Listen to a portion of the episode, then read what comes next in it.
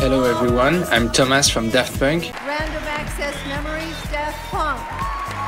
Daft Punk and Thomas and Guy from Daft Punk. There you go, Daft Punk. We assume that's Daft Punk under those helmets. Hello everyone, I'm Guy Manuel from Daft Punk. Daft Punk mixes of Daft Punk.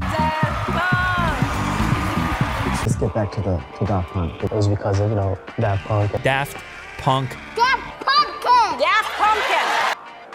Welcome, robots big and small from around the world to Daft Punk Podcast. That's what we're called, Daft Punk Podcast. We're alive 2021, a Daft Punk podcast, the only Daft Punk podcast in the world, as far as I can tell. If you're out there and you have your own Daft Punk podcast, fuck you.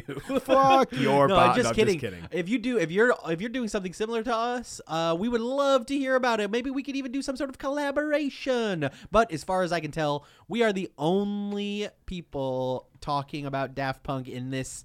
Uh, in this in-depth of a way uh, via podcast planet. on this planet On this planet. uh, via podcast at least. Um, w- one thing I've I've learned um, do, researching this and, and delving more into like Daft Punk communities around the internet because of this, uh, there are so many people that uh, are so obsessed with them in ways that make me feel um, good about about how much work we're putting into this. Um, because uh, there's just, there are people that have uh, have enormous collections of awesome Daft Punk stuff that they've they've bought over the years, uh, specifically like costumes and shit. Uh, I I uh, got in contact with a guy Jay Cartier this week or Cartier maybe. Uh, I think I believe he's English, um, but he wanted to let uh, he wanted us to know that he saw them at Glastonbury during the time uh, an era that we talked about last week during the Alive stuff. Uh, he saw him in the dance tent there. He said, "Mate, it was unreal. None of my friends wanted to go and see it, but I dragged them along. It was basically the set from Alive '97." Uh, I remember it starting slow and house like, then all of a sudden it just dropped to a, a four beat bass drum only, and it got faster and faster. Then it kicked into techno for the rest of the set. It was epic. He thinks he was 16 around that time. It was uh, pre helmets, obviously, and he said it was the greatest thing he's ever seen. That Um, rocks. yeah, yeah. So thanks for sharing that with us, Jay. He's also been in that da- in the Daft Punk group on Facebook, and uh, he shared a, a bunch of his collection, and he's got awesome. He's got an awesome collection uh, uh, of stuff. That Um, rocks. yeah, and and like if you are out there and you are obsessed with them like we are, we would love to hear from you. Um, I I'm doing a ton of research, but I know there's stuff I'm I, I'm missing. I know that there's stuff I don't know about these guys. Uh, but we want to know about it. If you hear something that I, I I say wrong, or if you're like, hey, they missed this thing, or I think that they would appreciate this little piece of information, let us know. Info at 20, or sorry, it's info at alive2021.com is the email address, and send us anything there, and we'll share it on the show. Uh, also, everybody, if uh, if you want to help us out, uh, you can uh, go on your podcast app where you're listening right now and make sure you uh, subscribe and, and hit those likes and maybe leave a review. Uh, the reviews help, and also if you get a good one, uh, we'll probably we'll probably talk about it on the show. Oh, you better We love our believe we do, uh, Uh, shout out to Zach DeVore. We got a review from him. Uh, he's my best friend, and it was very nice of him to do that. Oh, wow. is it on iTunes? Uh, yeah. Oh my goodness! Uh, I will look that up and share it next week because we love reading off reviews and everything. So yeah, uh, um, we're here to chat about the boys. We're going uh, uh, in their career in chronological order. So nearly the bots. So they are so nearly the bots. But they're this, still the boys. This is the last episode that we will cover uh, where they are regular boys. Uh, very soon in the future, they're going to be robots. They're going to leave these um, these corporeal meat bodies behind and ascend to the heavens. doing the reverse Pinocchio. they're gonna they're gonna reverse Pinocchio. Yeah. Um. So yeah, this week covering their solo stuff. I was very excited to to research this one because um I there's a lot I don't know about their solo stuff. It's very funny because uh, after the ep last week, Andy, we were talking, and, and Andy was like, "I don't know, it's gonna be a shorter ep, I think." And then And like I- two days later, Andy, I'm- Andy, Andy and I are on the phone, and he goes, "Yeah, we'll be great." yeah, I uh, I'm here to tell you I don't think it's gonna be a shorter episode. Uh, so you want to get to it? Yeah, yeah, yeah. Let's All do right. Uh, I once saw Tommy Tutone at the Muskegon Summer Celebration, uh, the annual carnival festival in my hometown. I bet you guys didn't think that this was where this it. was No, gonna I had start. no idea this That's was why where when we're he was gonna Tommy start, One But Tone. I'm I'm on board. Uh, you saw him when he was Tommy One Tone. Yeah. Uh, the band relegated to an opening slot for or s- snot Opening snot. opening slot for some other past their prime legacy act came out to little fanfare, and the crowd quickly lost interest after they opened their set with their one hit, Jenny. Eight six seven five three oh nine. People, uh, people filling in, growing more restless, started to yell at the band to play uh, the only tong, uh, two, Tommy Two Tong, Tommy Tutone song they know. They were chanting, "Jenny, we want Jenny." The the band played it again. They didn't quell the heckling. People kept still yelling for it over and over again. So they played it again, and they got a little madder that time. A little bit madder. The crowd, the lead singer Tommy himself started to ask the crowd, "Please, we played it three times. We're done." and then they weren't done. They kept yelling. Finally, after the fourth time, he said, "This is it. That's it. We're done." But this is the life of a one hit wonder, you know, destined to wander the globe, cu- cursed by your only culturally significant creative output. Uh, um, and it must be torture, like having to balance the gratefulness that this one song made such a lasting impression on millions of people uh, with the fact that you're going to drown in like a Groundhog Day nightmare of living in the same three minutes of music for the rest of your life. I loved one hit wonders growing up. I had I there was a VHS uh, or a V rather a VH1 special hosted by William Shatner called like the 100 greatest one hit wonders. Oh, yeah. And I had taped it on VHS because it was all these songs and all this weird ephemera from all these years. I was like 12 and I used to watch it all the time and be like, "Wow, now I know about Groove is in the Heart or whatever." I used to in the watch the one hit wonders tape all the time because I loved all these weird I, singles. yeah, I think a lot of people, uh, like people that are interested in music, that's like it's such an interesting world to think of. I love that movie. yeah. La- that thing you do. I yeah, I had I remember that show too, Yeah. listening to all of it. How how does something get that reach that height and go away? How do you how do you how have you captured the national zeitgeist in that one moment but can never attain it again? Um I think it also happens though, like it, it happens with uh you know decade spanning artists as well you know when you change up your form and everybody like like i think of um what like like this is about as far away from house music as you can get. But i think of specifically i saw uh, i saw tom petty uh in like the early 2000s at some point in time and i remember him like doing this thing saying like oh this is one of uh, the songs i'm most proudest proud of writing or whatever and he, it was like this acoustic like from the heart song he's playing Yeah. everybody's going to the bathroom because everybody just wants to hear American Girl. Yeah. Uh, and, and, and it's not to say Tom Petty's a one hit one. Not to say Tom Petty's a one hit But yeah. wonder, but I'm saying people want that that early Oh, the yeah. early stuff is what they crave. I- and he he's you know Yeah, and I, I've seen I've seen acts like To- more than Tommy Tutone. I get just watching him get madder and madder. Yeah. because that's all the people wanted to hear, and they had new songs that nobody had any interest in. Right. I thought a lot about one hit wonders this week. Um, it's just it's it's it's so sad to think about somebody getting in- increasingly desperate to ha- to reach that level again. It reminds me of one of my favorite weeks of all time, Andy. It was when you and I went to see Radiohead. Yeah. And then five days later, I saw Smash Mouth at the City Fair, and they played their song like three times at the end. yeah, you got Same uh, energy. Same energy. I saw Some one of- people seem I saw happier two of it. the greatest bands in the world that week. yeah, two of the hugest bands in the world, Smash Mouth and Radiohead.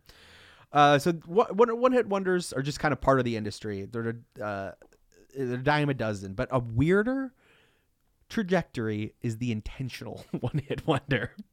In fact, I really can think of just one music act that exploded with a single song, the only song they ever created, and then just as quickly faded into nothingness, purposefully, never to produce anything again.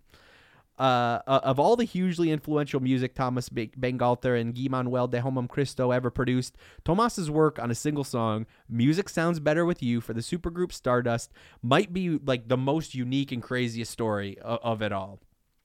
Uh, the song has more than 50 million plays on Spotify. The group's official YouTube channel has 45,000 subscribers, even though they've just uploaded one video, Michel Gondry's music video for the song, which itself has more than 40 million views. And what's even crazier is this song was not available digitally until a 21 year anniversary re release in tw- uh, 2019. So these astronomical numbers are just in the last few years. Uh, it was originally released in 98. It is without a doubt and with no exaggeration one of the most popular dance anthems of all time.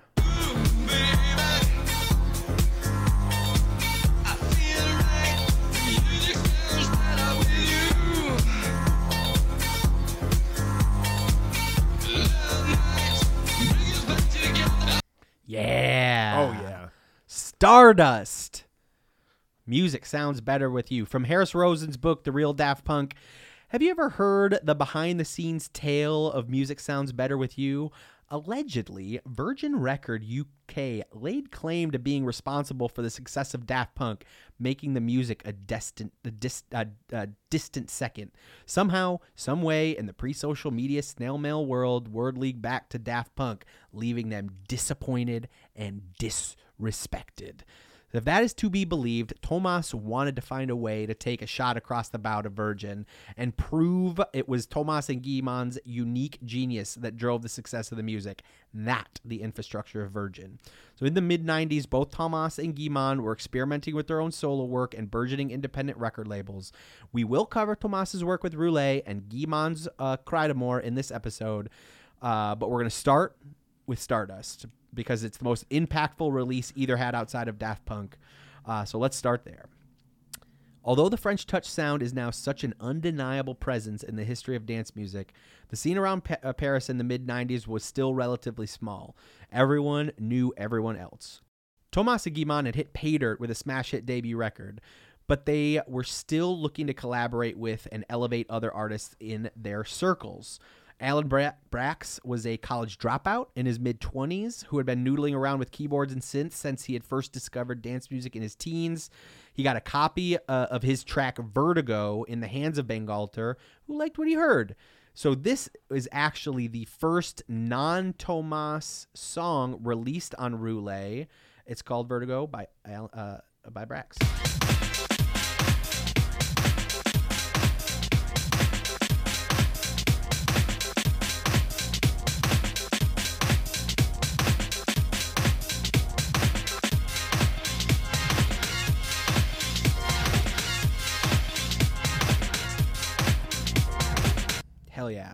So yeah, inter- yeah. Um, a- up to that point, Roulé had only done Tomas tracks, and that was the first one that he stretched out. And uh, Alan Braxe is he's still tootling around. He's an awesome like in person DJ. He does a lot of producer work for like Kylie Minogue and other acts like that.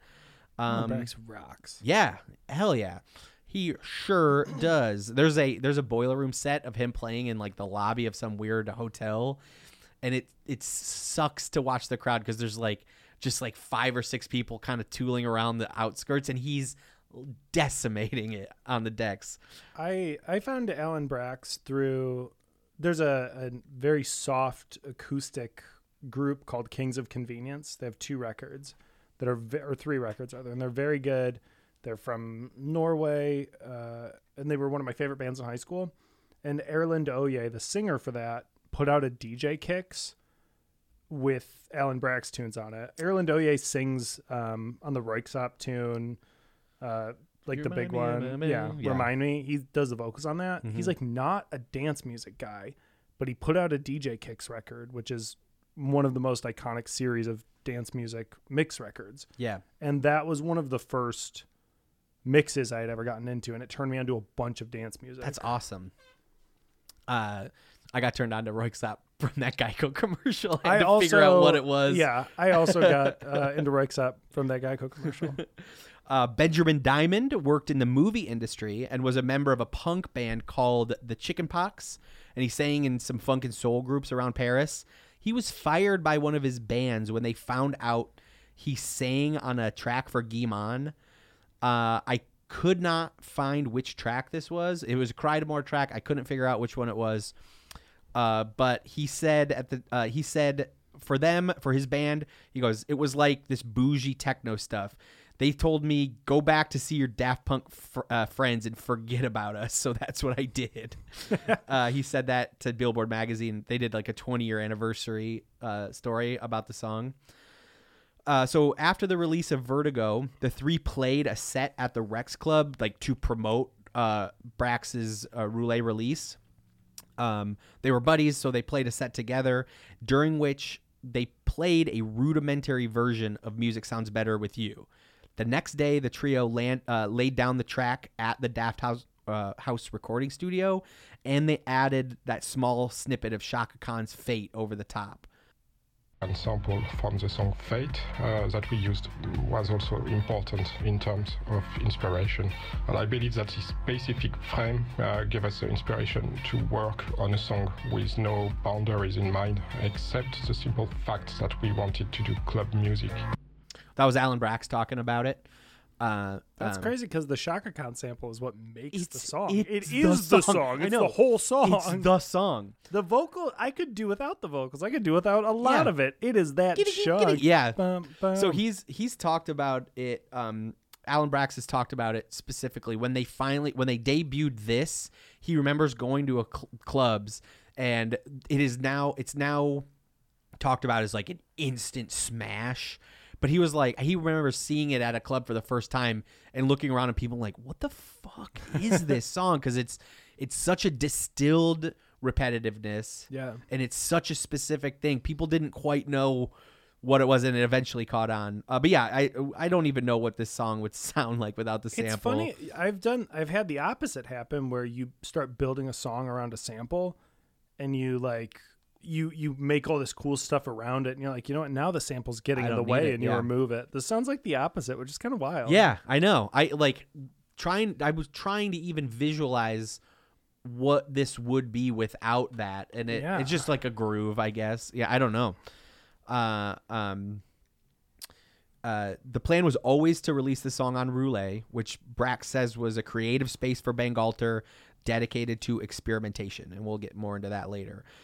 Um, the small initial run was mostly meant for DJs and other people in their circle to spin at parties.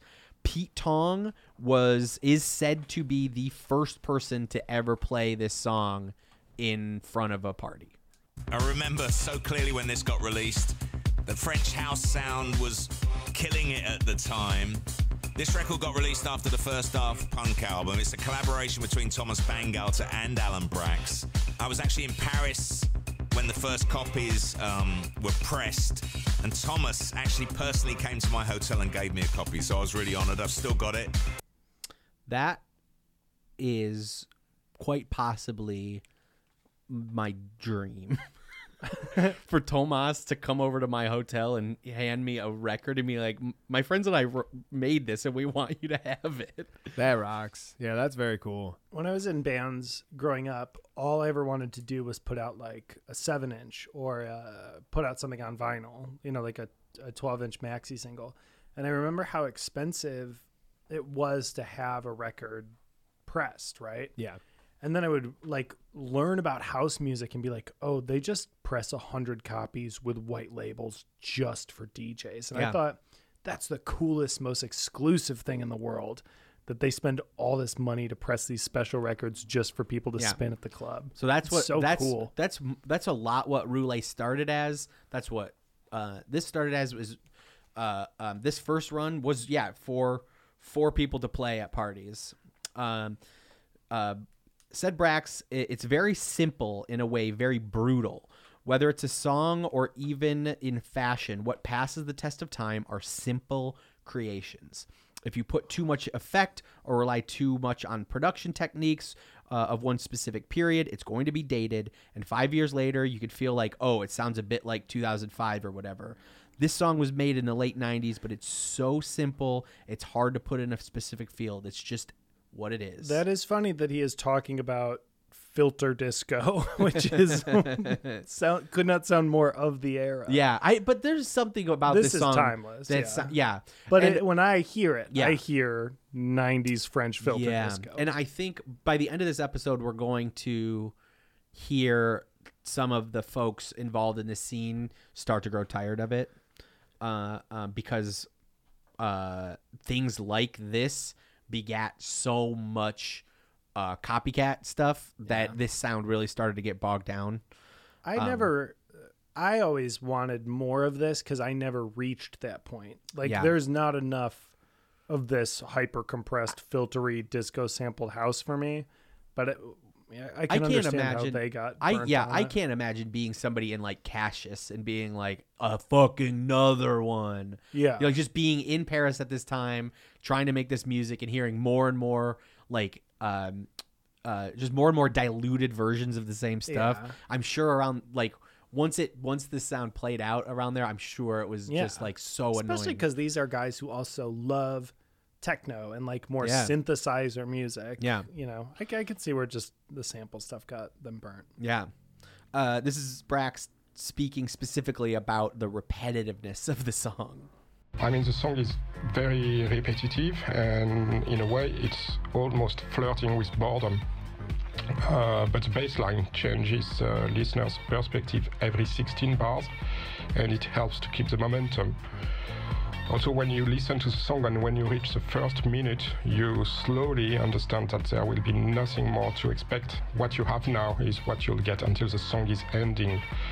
So, if you accept it, it gives a form of satisfaction quite easily.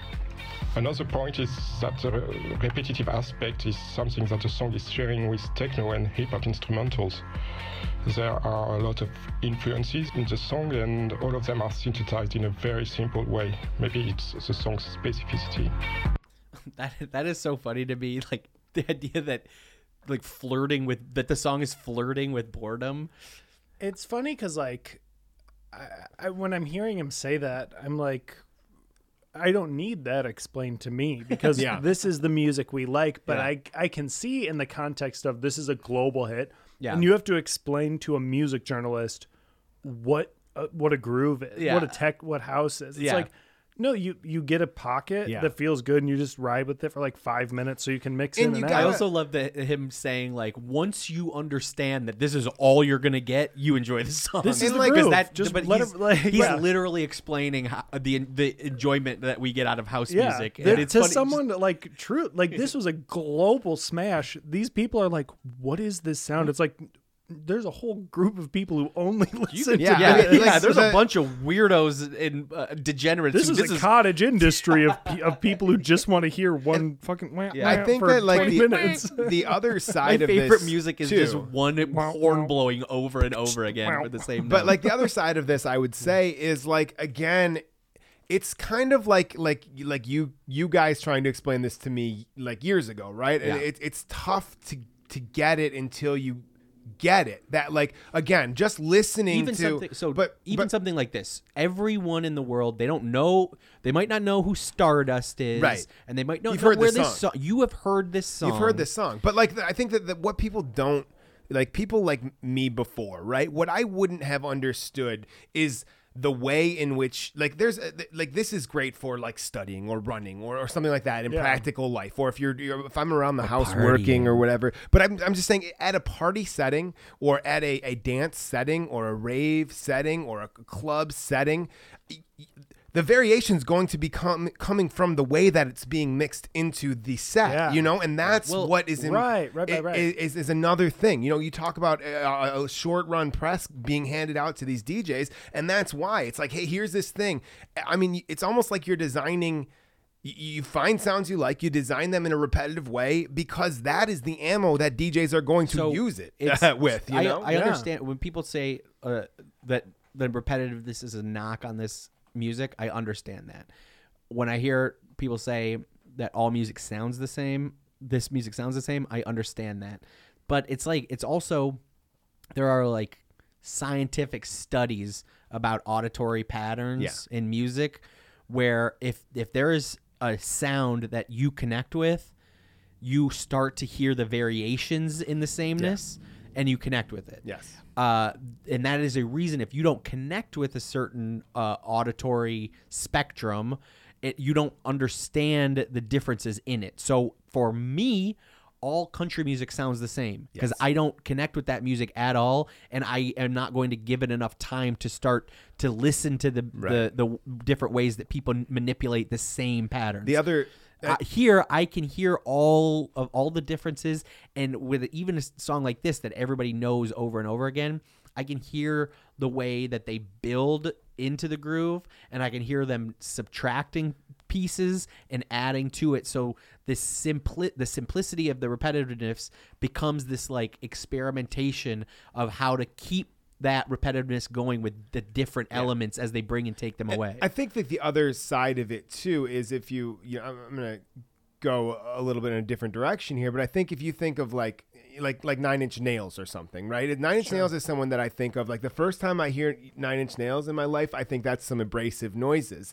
Uh, but as you grow to like learn and respect that, like you're saying, like or or on the other side, like like hardcore music or something like that. That's one where you first turn on hardcore music, or, or even like like I I I, I listened to some some screaming music in Yeah. my my youth. Absolutely. And the first time you hear that, you're like, why am I? Why would I want to hear this? And then you start to appreciate it and hear it and learn about the different parts, understand what a breakdown is, understand uh, you know the melody behind it, the harmony behind it. You know, understanding the different parts. It all it's almost like you don't unlock that until you want to unlock that. Yeah. You know. I haven't quite figured out what it means or how to articulate it, but I was thinking earlier today that I spent a lot of my late teens and early 20s very involved with uh, stuff in the brain. Yeah. And my later 20s stuff in the body.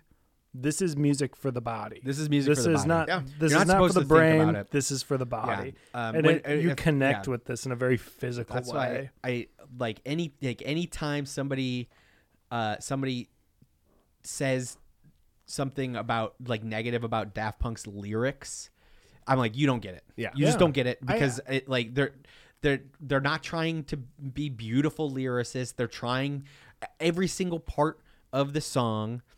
Uh, and that's why they use vocoder and stuff is an instrument to them. The, We- the vocals are an instrument to them, and they're trying to create a mood. If you're hung up on the fact that the lyrics to "Digital Love" are simple, then you just fundamentally don't understand what we're trying to do. Here. we'll touch on that more in this this later in this episode. But yeah, I, I really feel like I don't know. There was a time when I was really analytical about music, and I still can be. There's there's a lot of reasons to be analytical about music and and think about music, but there is it's been much more satisfying to let these things wash over you as a feeling instead of sitting down and studying it like a book. But on the other side of that too, though, I think some of the beauty and one, one of the things I like most about house music and, and, and, you know most of the good electronic music, good good with quotes because what's good Yeah. music, I guess, but is the fact that there is both as much or as little as you want there. We could dig into every sample and try to figure out what they did and how artfully it was created, but you don't need that to enjoy it. And I think Right.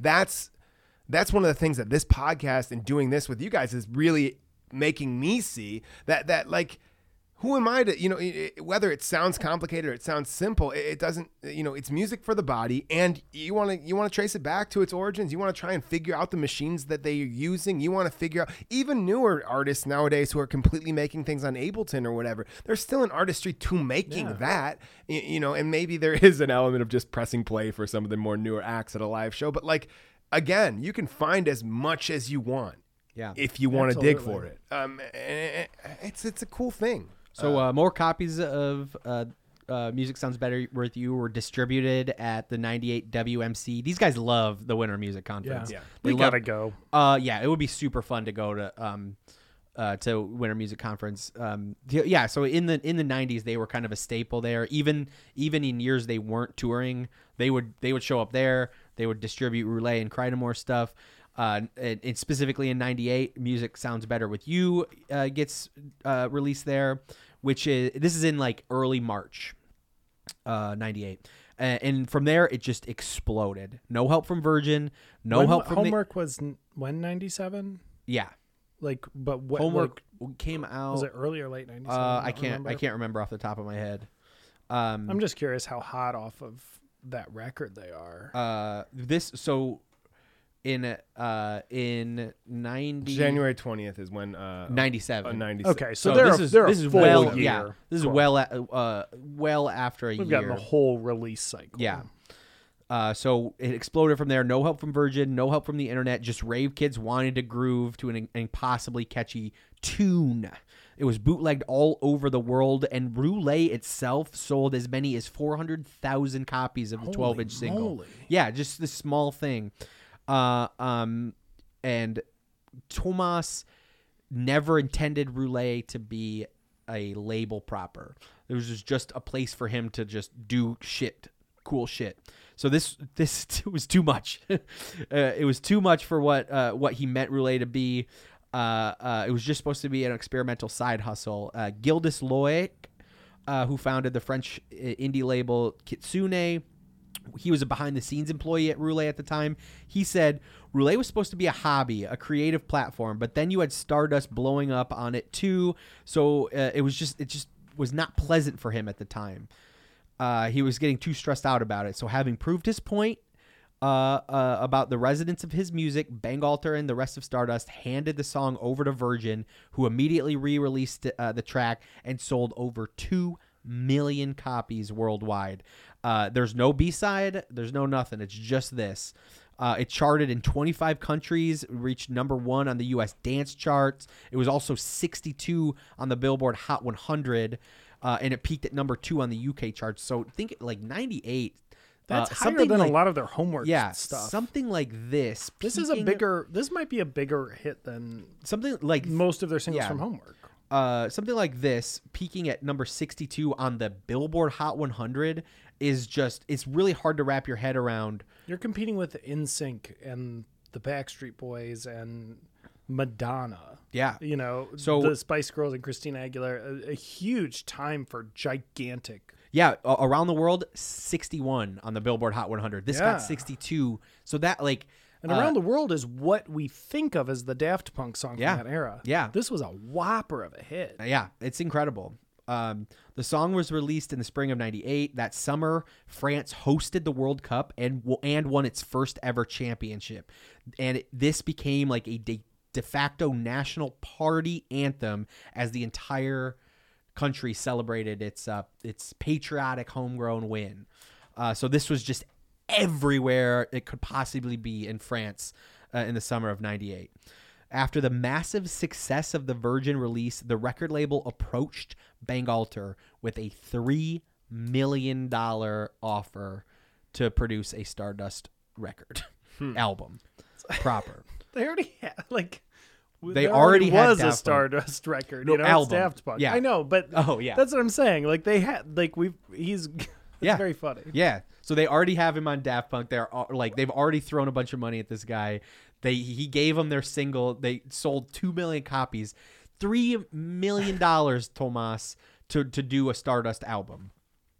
Uh, so the three musicians did tool around for a while. They developed about five or six demos, but uh, but they just never thought any of them felt quite right. They never got them somewhere uh, where they enjoyed them. So in the face of a massive payday, but unhappy with how the music was coming together, Stardust walked away. They sold millions of singles. Played. Uh, they played one festival uh, uh, as a group together. So officially, the three of them played two together. The one where they played uh, um, for Braxe's release party and and a festival set um, around this time. And they released uh, that Michel Gondry d- directed music video, and then they just vanished. Uh, Braxe, like we mentioned, it became a respected producer. He he's done like remix work for Justice and stuff.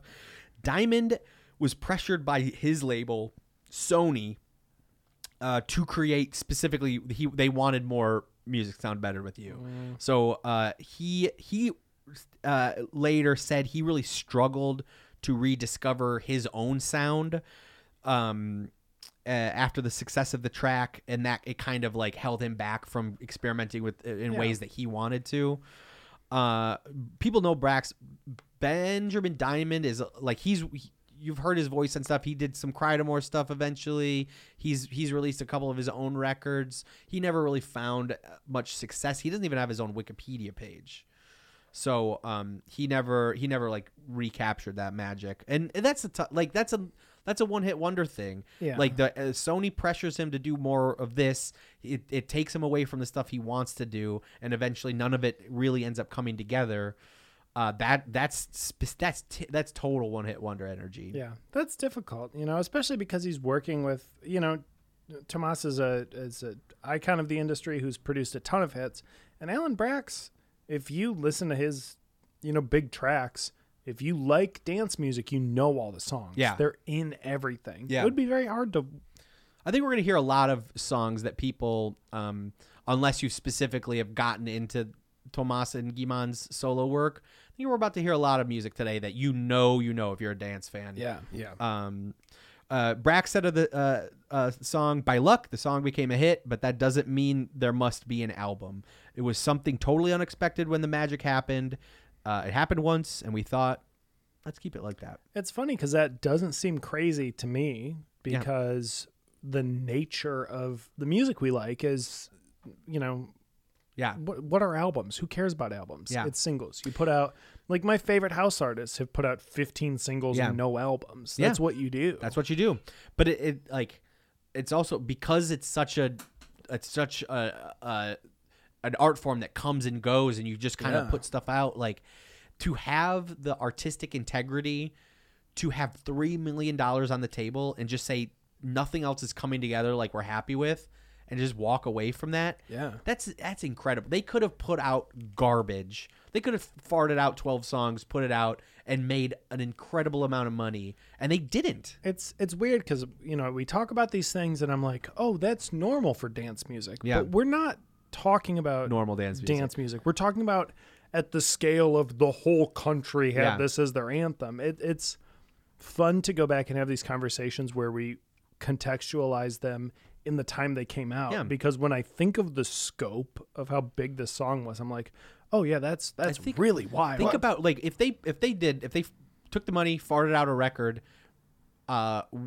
it would have we wouldn't have this awesome story. They, I think they understood how unique and incredible it was to ha- make this band for one moment and and take over the world with it and then just go away. I think they understood how how unique and special that was and they wanted to preserve that. What like why push something and dilute your own thing with something you're not happy with when it could just be this wholly unique story of something that it caught the attention of the entire world and then went away. I wonder. Um, I, I wonder not not to get too far ahead, but I wonder if the success of this song, in part, leads to what seems to me to be like the almost opposite with the the Daft Punk albums following this, which every single one is a very much a cinematic album.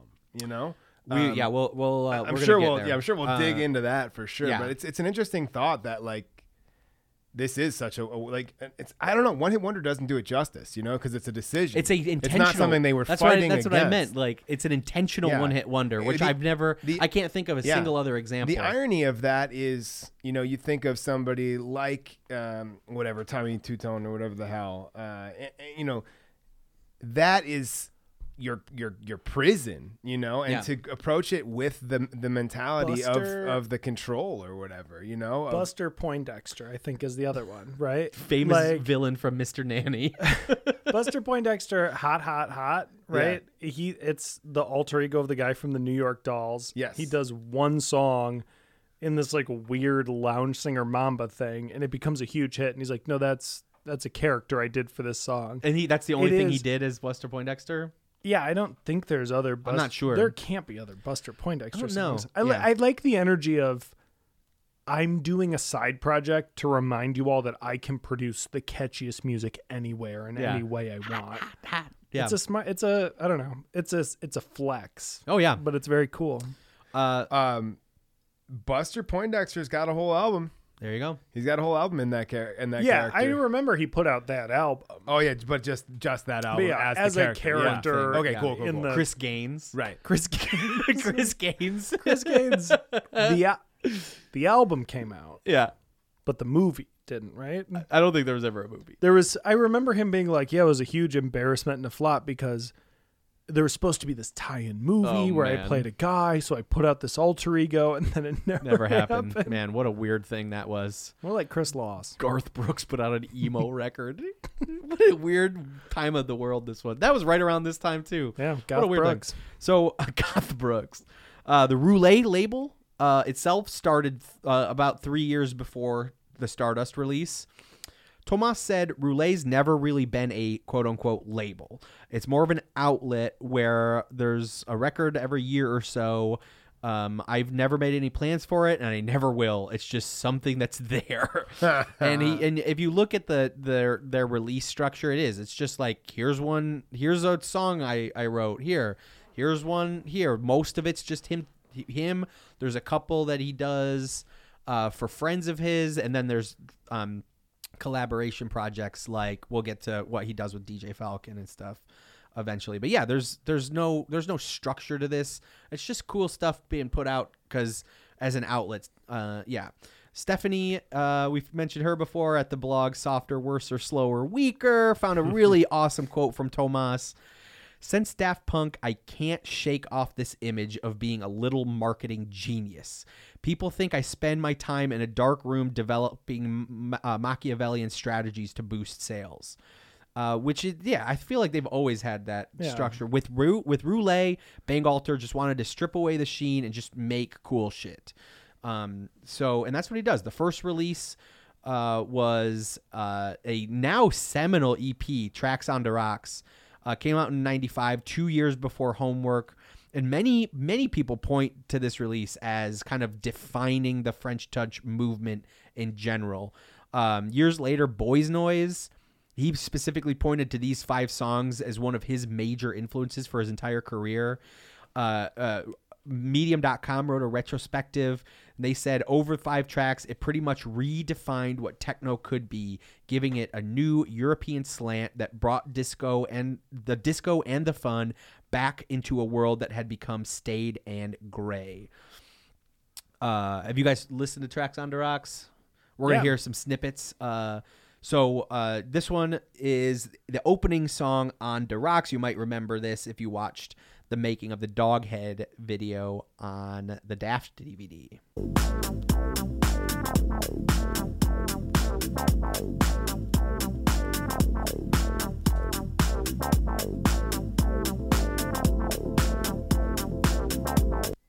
It's like just a nice loungy groove. Yeah. Yeah. Uh, um, that that song never really strays from that. It doesn't build as much. It's just like a nice solid like that's like a strut. You walk, you listen to that strutting down the street. It's got pornographic music energy to it. oh yeah, absolutely. Yeah, It's kind of yeah. it's got that Wah, wa- that wah, yeah wah, that 70s kind of funk, like- yeah that Yeah. wandering funk uh, melody. Yeah, It's got a sleazy horniness to it. It that does. like clipped that clipped Yeah. guitar sound. Yeah. yeah, absolutely. Uh, this that. this It's a one might be my favorite track off the EP, Roulé Boulé.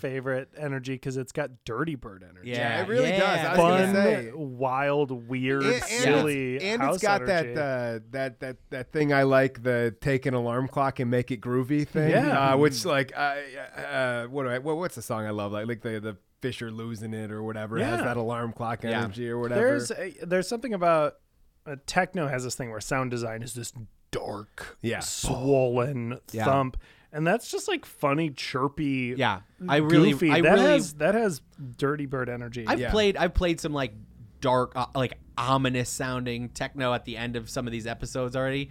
I, but there's nothing quite like a really chipper tune that Just really kinda, like, like- that's just like yeah, right. like when your body, This like is not shit- in a drug way, but when your body's just kind of rolling, like you're just moving, Yeah. moving through it. This a shit. Well, you're gonna like if, if somebody's playing this at a at a rave, you're you're cruising around looking for your friend, and you're just high fiving Yeah. folks. This is Yeah. this like is cruising through on the, shoulder, yeah, like yeah. cheersing people with the beer shit. c- clacking beers, like patting people on the shoulders, be like, "Ah, right, yeah, yeah, Yeah. fuck yeah, dude, Yeah, yeah, right. yeah, dude, good vibe, dude, yeah, dude." That's that music. Uh, I love That that. That's a great track. Yeah.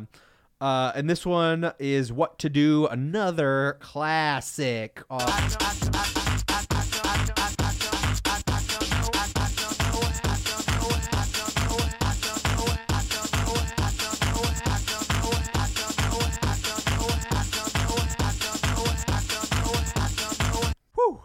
I don't know what to do. Uh, I believe that's him singing. Oh yeah. Uh, I believe. I, I'm not sure. I don't think that's a sample. That's Um, awesome. I believe that is him saying, I don't know what to do. Uh, that is a super simple track. Just a bass, like a drum machine, and and that uh, um, repetitive um, uh, what to do That's sample got- over it. And it, it that that is, that song is a complete journey. That guy, that song has um, vibes like it sounds like a I don't know what the right word is here, but it's got vibes like um, it sounds like that older Chicago house we Yeah. listened Yeah. to, but with a little bit more techno on top Yeah. of it. Yeah. but you can hear. I I mean, it's weird. Like something like that, you can uh, like. like I can hear the Chicago and Detroit So I- in Yeah. that specific We- track That so sounds clearly. like ghetto tech. it really Yeah. does. It does. So like DJ Assault, Yeah. that kind of stuff. That Yeah. that ghetto tech is is its own genre that if you're not Totally. familiar with, you should go look up. It's incredible. But It's a ghetto tech is a whole world unto itself. It's really it's and a it- wild. But it is it's a Detroit sound Oh, yeah. and it's a Chicago sound and it's got I don't know So- that fast vocal sample chop at like a techno rhythm. Yeah, uh, and that that um, as the song goes, that the chop of that the vocal sample lengthens out a bit until until you get the whole thing. But so there are two more tracks on this EP. EP. You can find the whole thing on YouTube. Uh, we've mentioned this. Not we've mentioned it today many episodes. I, but I want to say again, if you are interested but confused by, the, by what you just heard, uh, it really comes together if you hear the entire arrangement. I love what to do, but it is difficult to find 15 seconds that accurately represents the whole vibe here. The beauty in this music is in the simplicity and hearing Tomas experiment with variation in the repetitiveness. It's the way he subtly tweaks certain aspects of the song to morph it into something new and exciting over the course of the entire track. So, uh, uh, yeah, if you heard that 15 seconds and you're like, what the fuck are these nerds talking about? Go listen to the whole thing. Yeah, and also I, I think like w- taking one more option to point out again that this is I mean we're in the still the the early days of this whole Yeah. journey right now. I mean we we don't even have we I mean this is this is not Daft Punk right now, but This we is pre-homework. But yeah, this is pre Daft Punk even ever putting out Yeah. a robot helmet still. So I think like again This to- is to- pre. I mean, this is Yeah. pre. 95 is is like the Daft Punk putting out the new wave. This is like Yeah. they're So, yeah. very much figuring it out. And this music, like this, giving context to what is like what is going on you know this is not a, a sound of you know mainstream music in Yeah. 93 or whatever you know 93 94 95 until Like Summer Sanders on Nickelodeon. They're figuring it out. They're figuring it out. I remember that. but i think it's, it's so crazy to hear this stuff that is now um you know 20 20 that is now like 25 years old or whatever the hell or even longer Yeah. and to you know again like i think a lot of folks like myself right I, I- i'm i'm the i'm the newer uh, the eyes of the newer fan of house music right it's it's weird to hear this music and compare it to something in a different genre that I would like today. You know what I mean? Right. Like and I think that's another pitfall that a lot of folks who don't know how to appreciate house fall into. When you say like if I say what's a, a, classic house song, like then you you know comparing that to like a new rock song or something. Right. You know, I think it's a dangerous pitfall to to hear shit without context, which is another reason I'm really loving Yeah. doing this. Uh, there is a Tracks on the Rocks Volume Two that came out about three years later, and that had uh, Club Soda is a, is a hit song off there. Turbo. Uh, if you're a dance music fan but unfamiliar with Tomas's Roulé output, many of these tracks are tracks you know you know, but you're unsure uh, of where they're from. Uh, because many of these songs are club anthems, and you've undoubtedly heard them at parties before. Like, for example, 96's Spinal Scratch.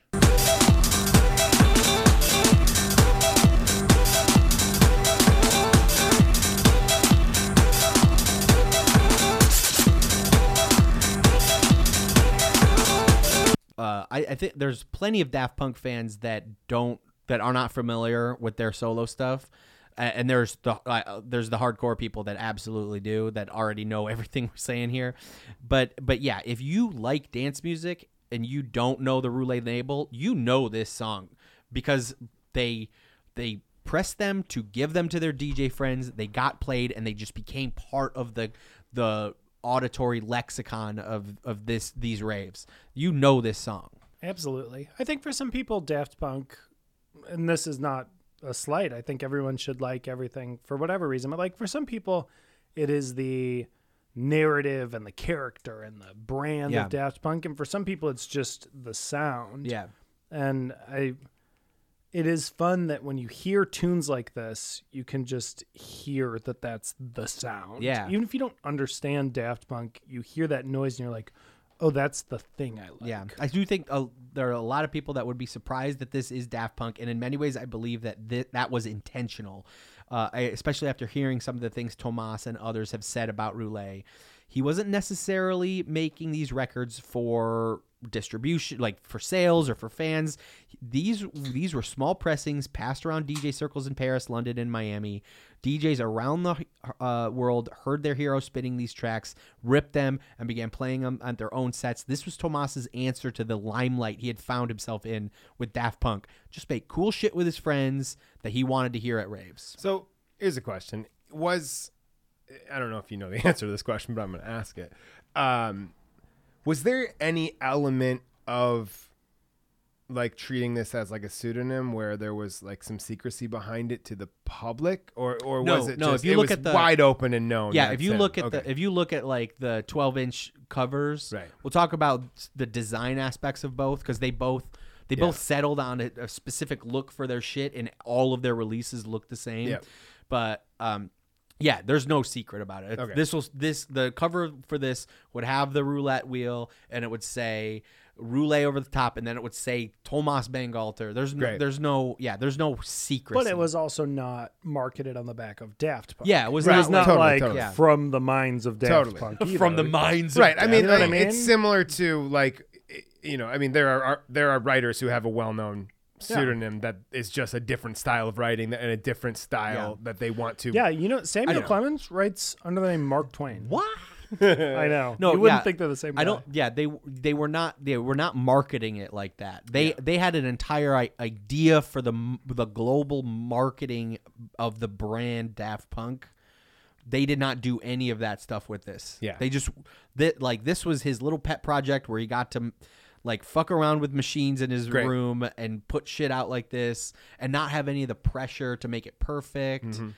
I get that. you I know mean, like we- some of these like some of these roulette tracks and stuff you can hear in the middle of it like that like it just dropped like you know like quick like Yeah, like this oop, was, they didn't like, fuck they didn't end up even making it perfect it's a business name for them to like. We have to physically buy all these records Yeah. to put our songs on. I I I am fascinated. This intersects with something we do a lot, but it's like this is an artist who eventually gets burnt out on the administrative side of the art stuff Yeah. because we run into that too where it's like we are running creative theater stuff but also the administrative side can be very overwhelming sometimes Yeah.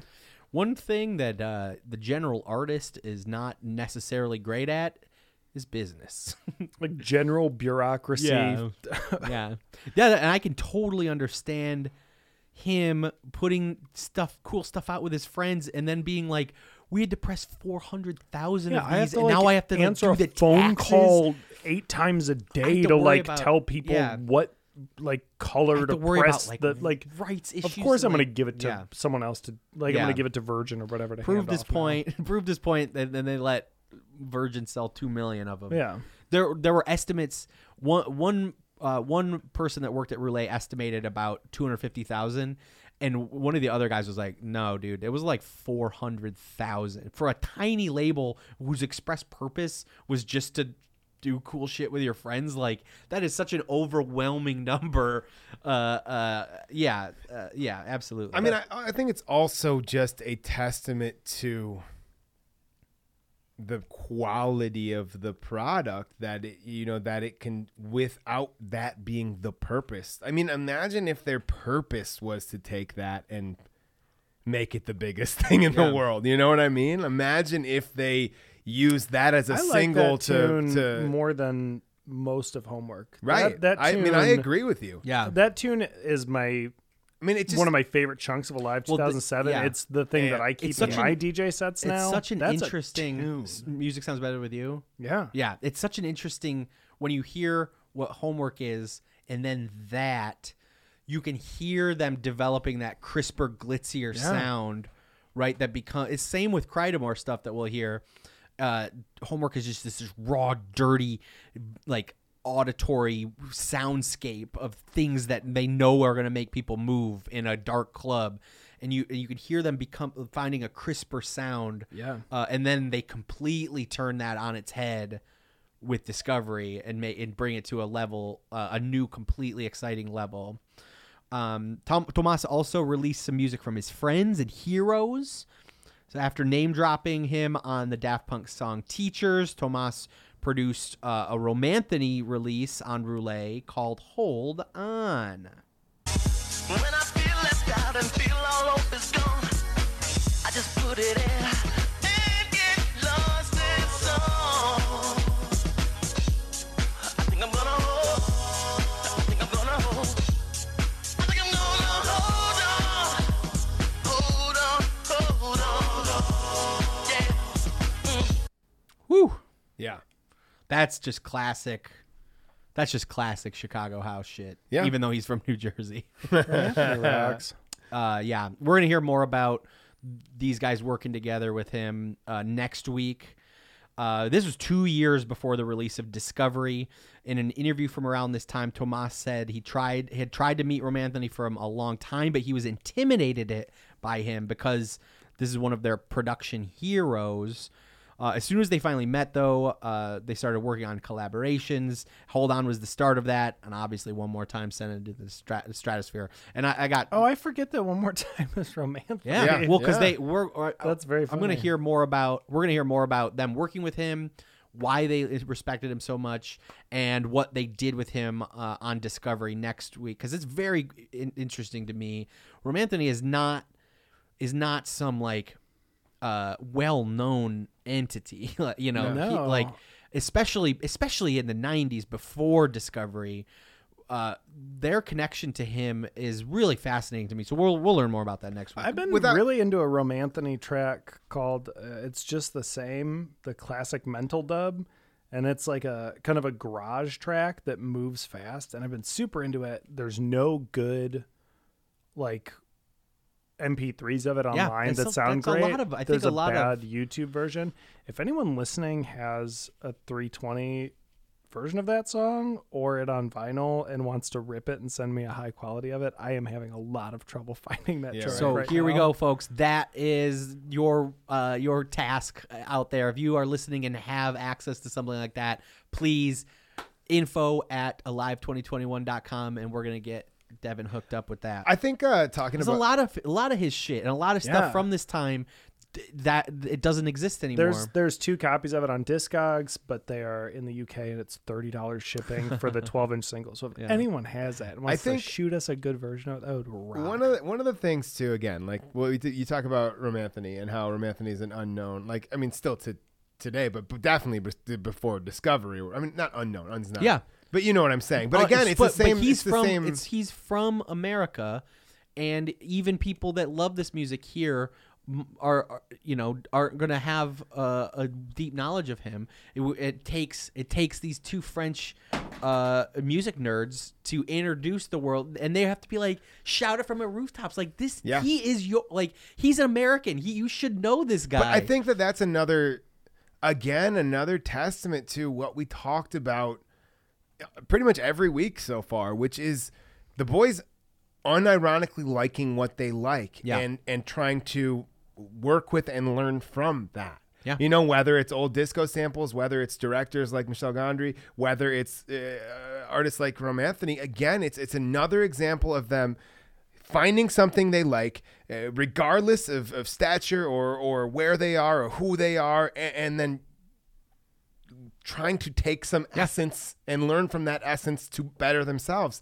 And again, I think like that's kind of the narrative I'm seeing week to week Mm-hmm. every time we talk about this stuff over and over. What is what what what is Daft Punk again? You've said it, the Renaissance man. They're they're Yeah. they're able to recreate and learn from everything they do, and they're interested in, and that's really fucking cool. Hell yeah, absolutely. Uh, so this is probably the weirdest thing that Tomas ever used Roulé uh, uh, for. Um, he produced a soundtrack for a little-known film called Irreversible. Uh, this is the first time either the boys worked on a cinematic score. It obviously won't be the last, but I will not be watching this movie. um, I don't. I have no interest in it um, because uh, it- it's by filmmaker Gaspar Noé or Noé.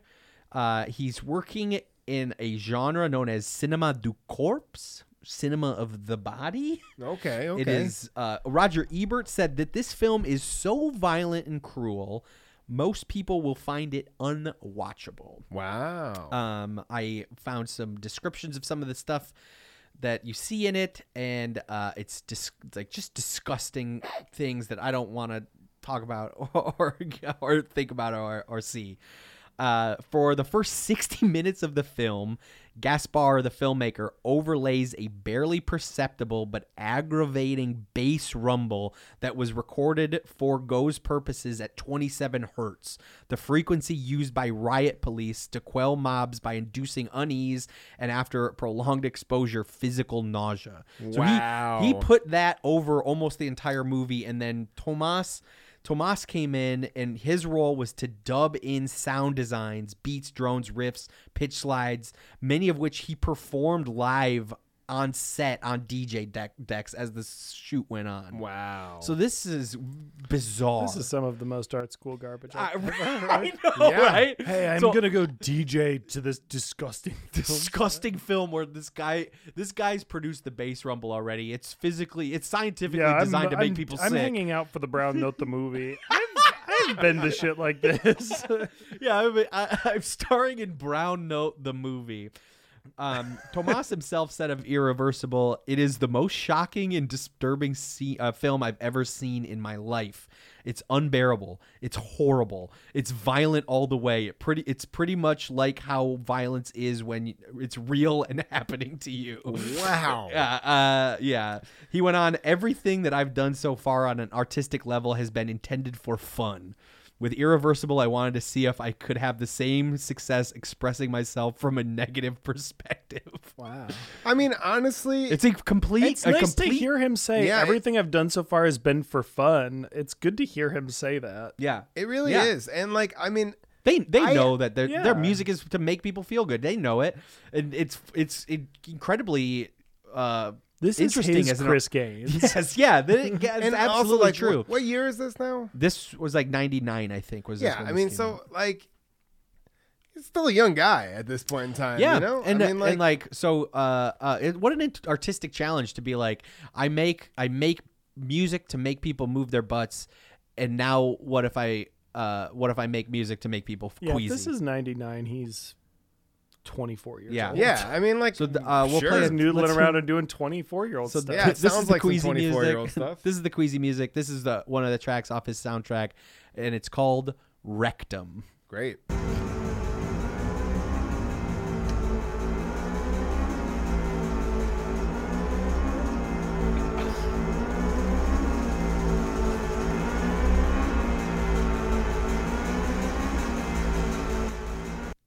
I've so li- no, I've listened to more Absolutely. disorienting noises from Daft Punk. That was not. That was it's, fine. It's unsettling though, and I, I think he achieves his goal of making It music. is an- that it is you're like, anxious what- music. But what I also- but this? I homework also- has chunks of it that Oh, are yeah. way If- more crazy. If that just, is just loud, like better bass on the bottom, so you can dance Just to it a if better. that thump was under it. loud though, that that low rumble over some type of real system or real speakers would uh, just induce. You can hear it. Just I mean, it's not that loud in our ears right now, but like that low rumble would be like would just be terrible. That Yeah. that that pacing and that low rumble and that weird Brown Note the movie. Brown Note the movie. Yeah, for absolutely. Sure. Uh, before we move on to Guy-Man's solo work, uh, there's one more Roulé project that we have to mention. Uh, Daft Punk manager Pe- Pedro Winter introduced the fellas to Stefan Queme around 93 when uh, they were all teenagers noodling around the rave scene. Queme started working uh, in the A&R department at Virgin and producing music under the name DJ Falcon.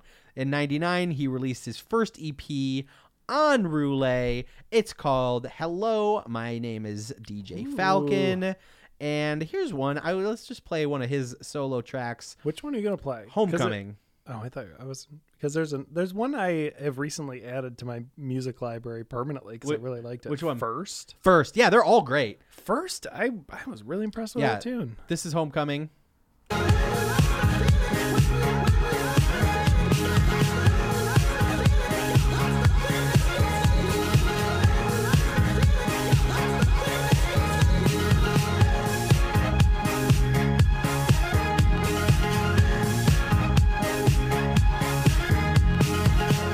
Yeah, I What love that. That's so happy. None of this is available. All of the most of the Roulé stuff is not available for purchase because it was vinyl Yeah, only. and the, like uh, the Daft Punk stuff was not the only stuff to fucking explode when they broke Right. broke up. The the Roulé stuff on the Roulé stuff on Discogs exploded. The Crydamoure stuff on people.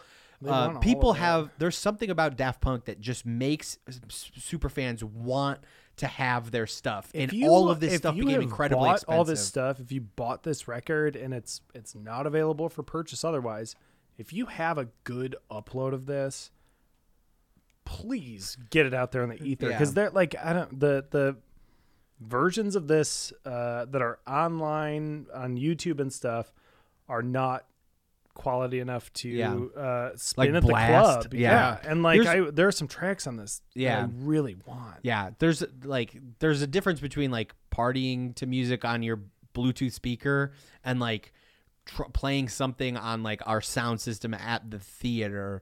These these tracks are just not gonna. Yeah, Yeah. Here's I, I pulled it up. Here's first. This is the one. This is the one that I Devin's been obsessed track, with. Oh so yeah. this, Darren, this is what all their releases look like. Uh, Ooh. Isn't the together look? Doesn't together look like that? The, all the roll, Yeah. all the Roulé. So, yeah, that's why I know. I- Every I, I know yeah. that look because of Together, which Yeah. like Together's. Uh, we'll get there, I'm sure. Uh, they all look like that. Yeah. Right. After the success uh, uh, of his own music on the Roulé label, uh, he started to talk about collaborating with his buddy Thomas. I was born the 2nd of January, and Thomas is born the 3rd of January. So Thomas said, okay, let's do the track between the 2nd and the 3rd. Just the idea, it's just typical uh, Thomas. It's just uh, so typical, you know, looking for this uh, special moment and everything. We did this like in 2000, so I'm talking like 13 uh, years ago. During that day, I think we spent like one or two hours really like making music, and the rest was just dancing, enjoying, and listening some some music, you know. And somehow, when you know there's a sample, it just click. That that's our energy right there. Yeah, that rocks. They got together in Tomas's bedroom. They danced around the two of them, just acting goofy, and uh, and a couple hours of that, they they locked into um, a sample, uh, and they don't say which one uh, came out first, uh, uh, or or what, um, but uh, the duo released two songs together uh, under the name Together. The first song is also called Together, and it's part of um, that's part of the uh, encore on a live 2007. So this is the song.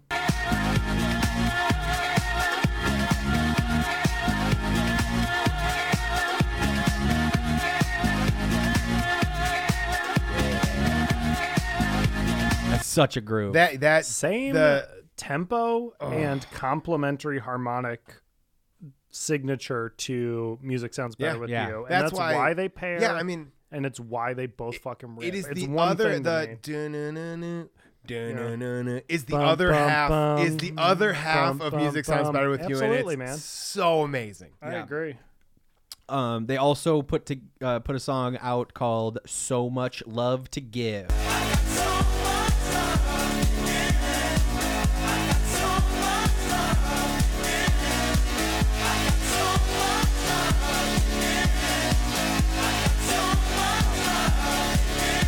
That's that's probably my my favorite non Daft Punk Tomas song. Yeah. Is that one? Really? I think so. It's just the way that each successive build just po- that hoists it up a little more. After the irreversible stuff, Yeah, still- after- I, okay, Rectum one, Rectum one. I, that one. uh, So we we were talking about it.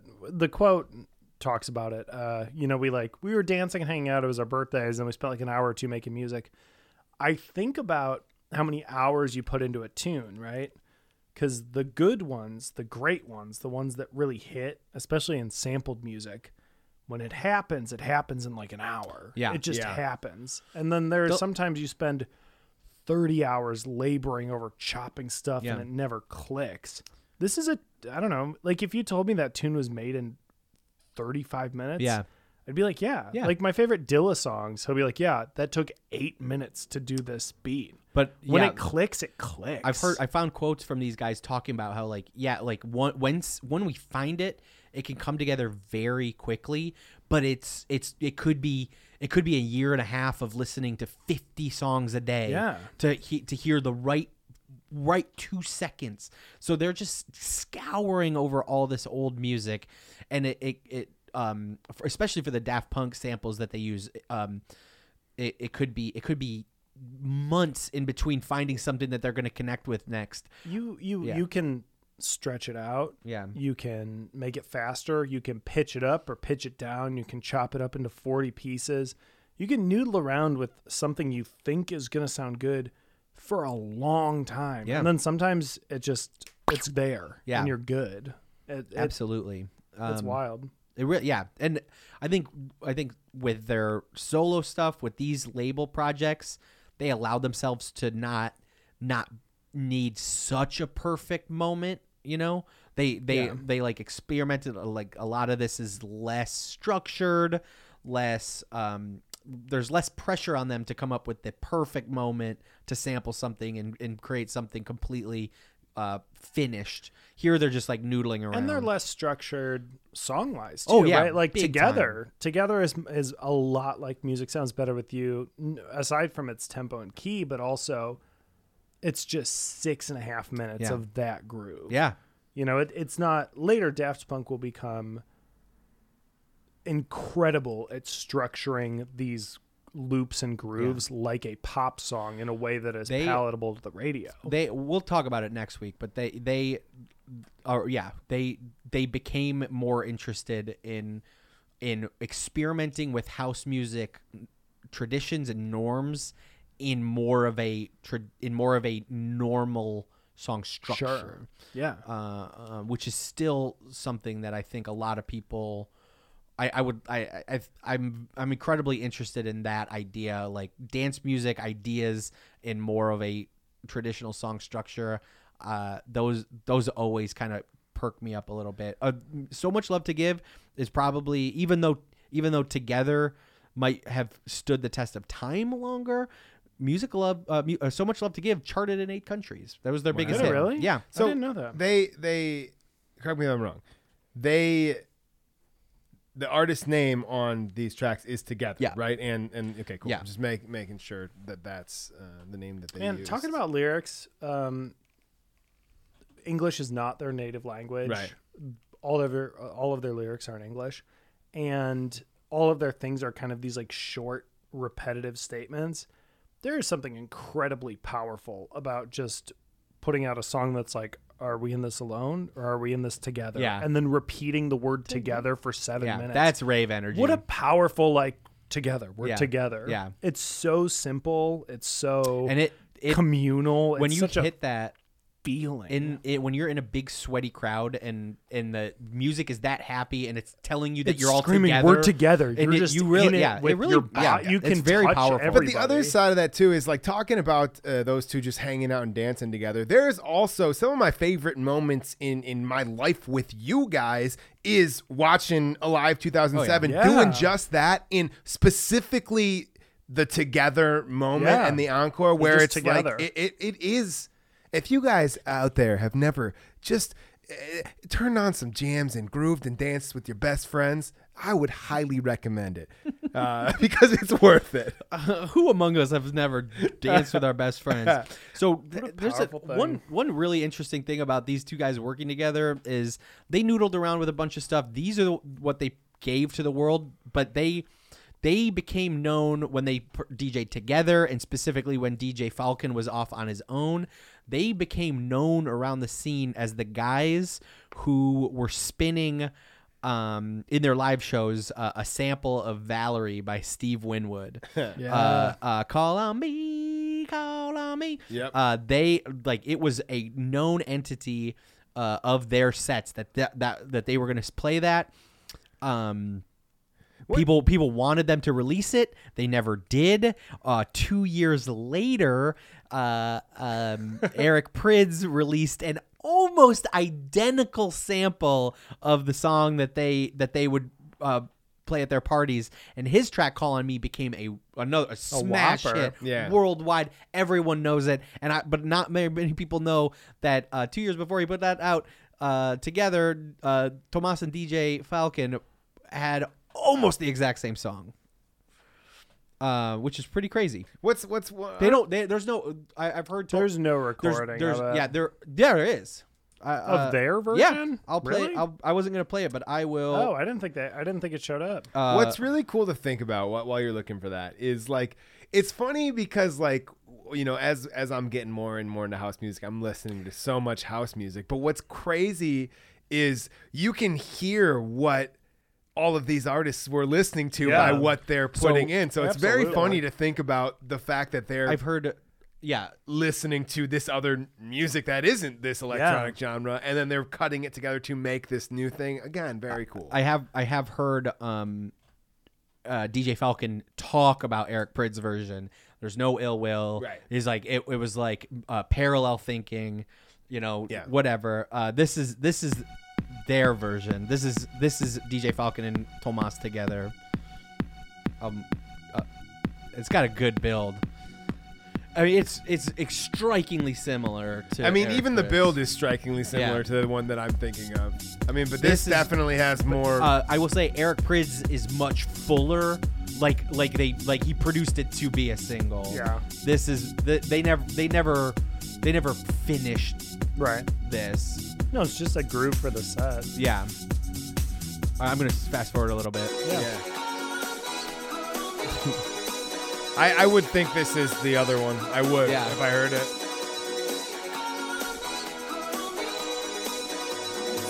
Yeah, because he even has that part in there. Yeah.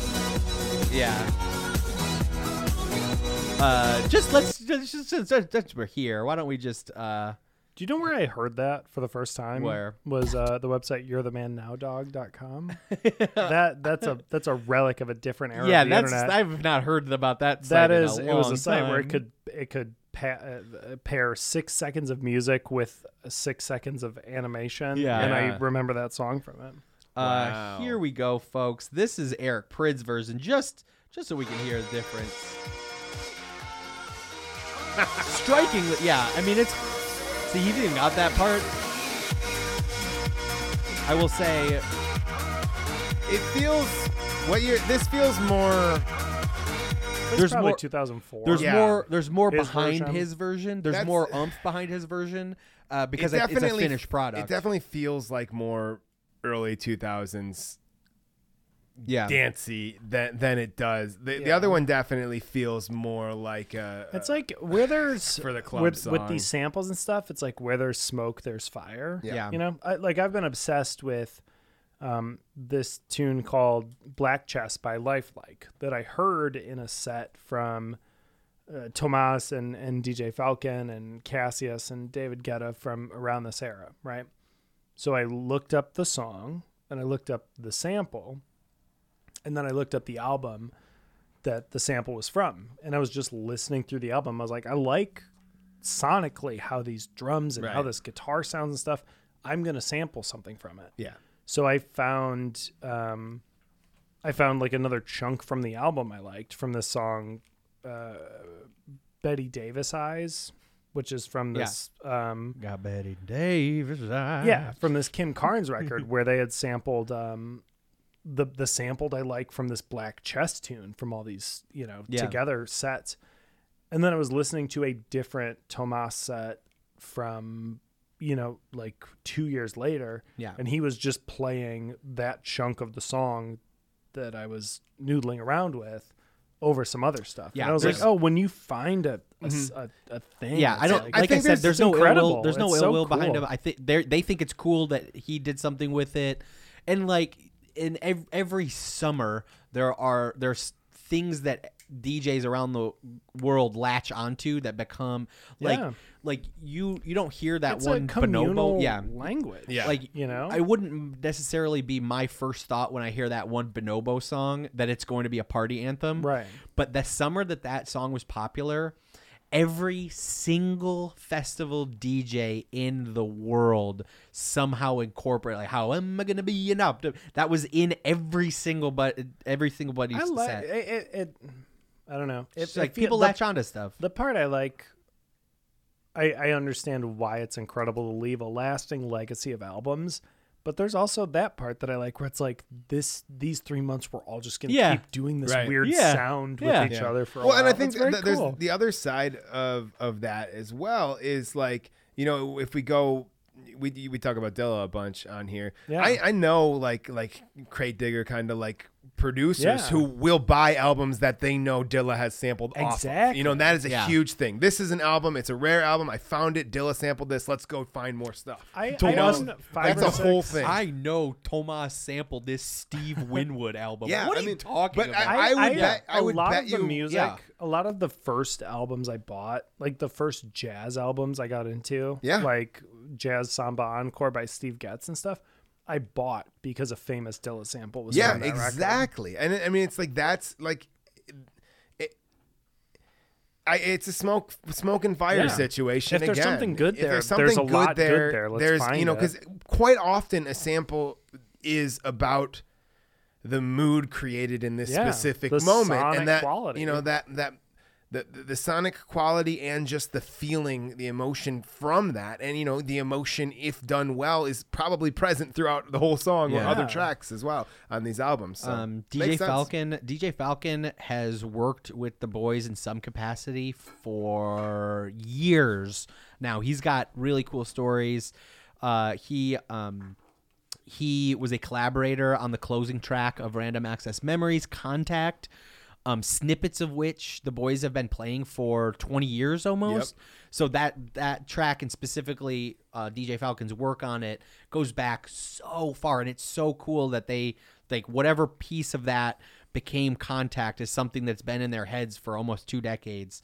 He also traveled with the boys in 2007 as the official tour photographer. So like that was his job for a year and a half, which is awesome. He took all the pictures in the booklet that came with the special edition vinyl release of Alive 2007. So um, if, if you have if you have that out there, that booklet is all DJ Falcon material. That rocks. Yeah, very cool. And you are a big fan uh, of the few sets out there of Together with Cassius. Oh my god, yeah. Um, um, I didn't I didn't research any of those, but you uh, or I didn't like look I've- any I've stuff up about them, but they're awesome. I've been obsessed with this. Yeah. I've I've been listening.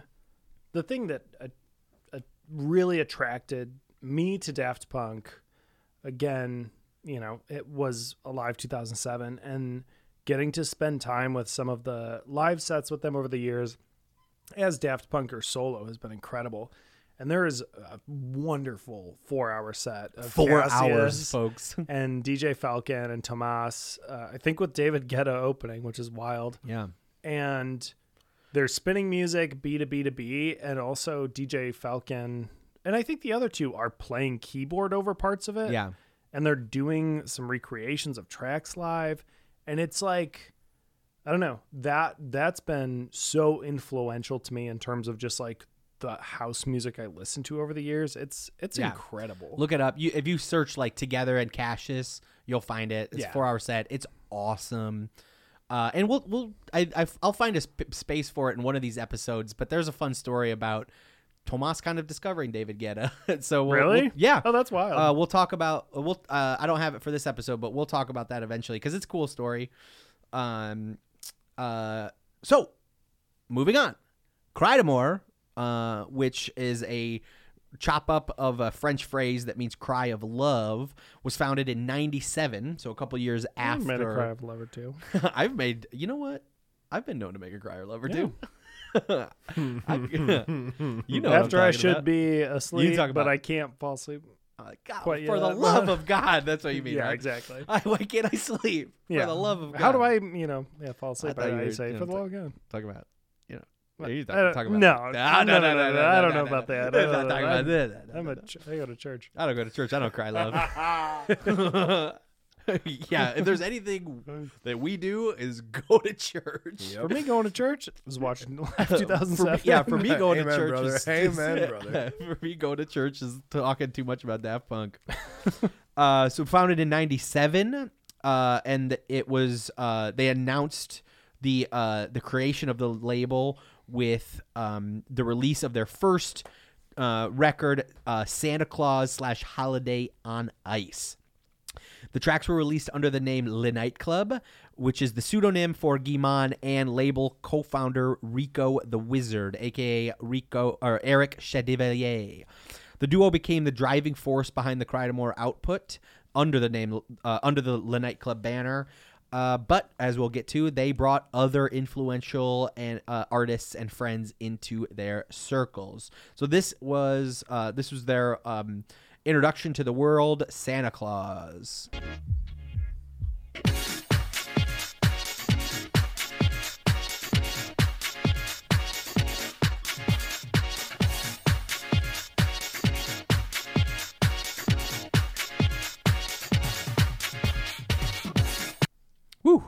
The first time I heard uh, both these tracks, I was a little disappointed they were not Christmas themed. I know, right? I was like, oh, it's funny if they put out Christmas house If music. it, if it came out with like jingles, Yeah, like it, this is groovy tunes, and I love it. It's great.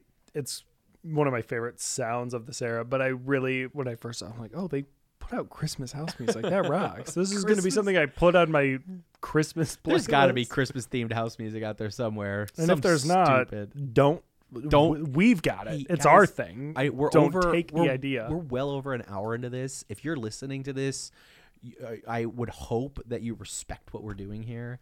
If Do you not steal our idea steal for idea Christmas, for house, Christmas music, house music. I will. Uh, I we will- get a lot of analytics on the listeners We'll from this. know. If you steal it, We'll we'll be at your doorstep. We'll know. Do not just respect Don't- what we're doing don't here. and Don't respect Christmas our- house music. don't don't steal. Respect what we're doing here and don't steal our idea for Christmas house music. oh man, uh, a dance music Santa YouTube- Claus music. Santa Claus, Santa Claus music. um, a dance music YouTuber named Pad Sheddington released a video called "How One Half of da- uh, Daft Punk Created House." Um, sorry, how one half of Daft Punk created French house history, and there's some great info in it. We're gonna use a few clips from his video, but you should definitely check out the whole thing. Um, as we have already established, while Thomas and Guy-Man are to- both tight-lipped, Guy-Man is by far the quieter of the two.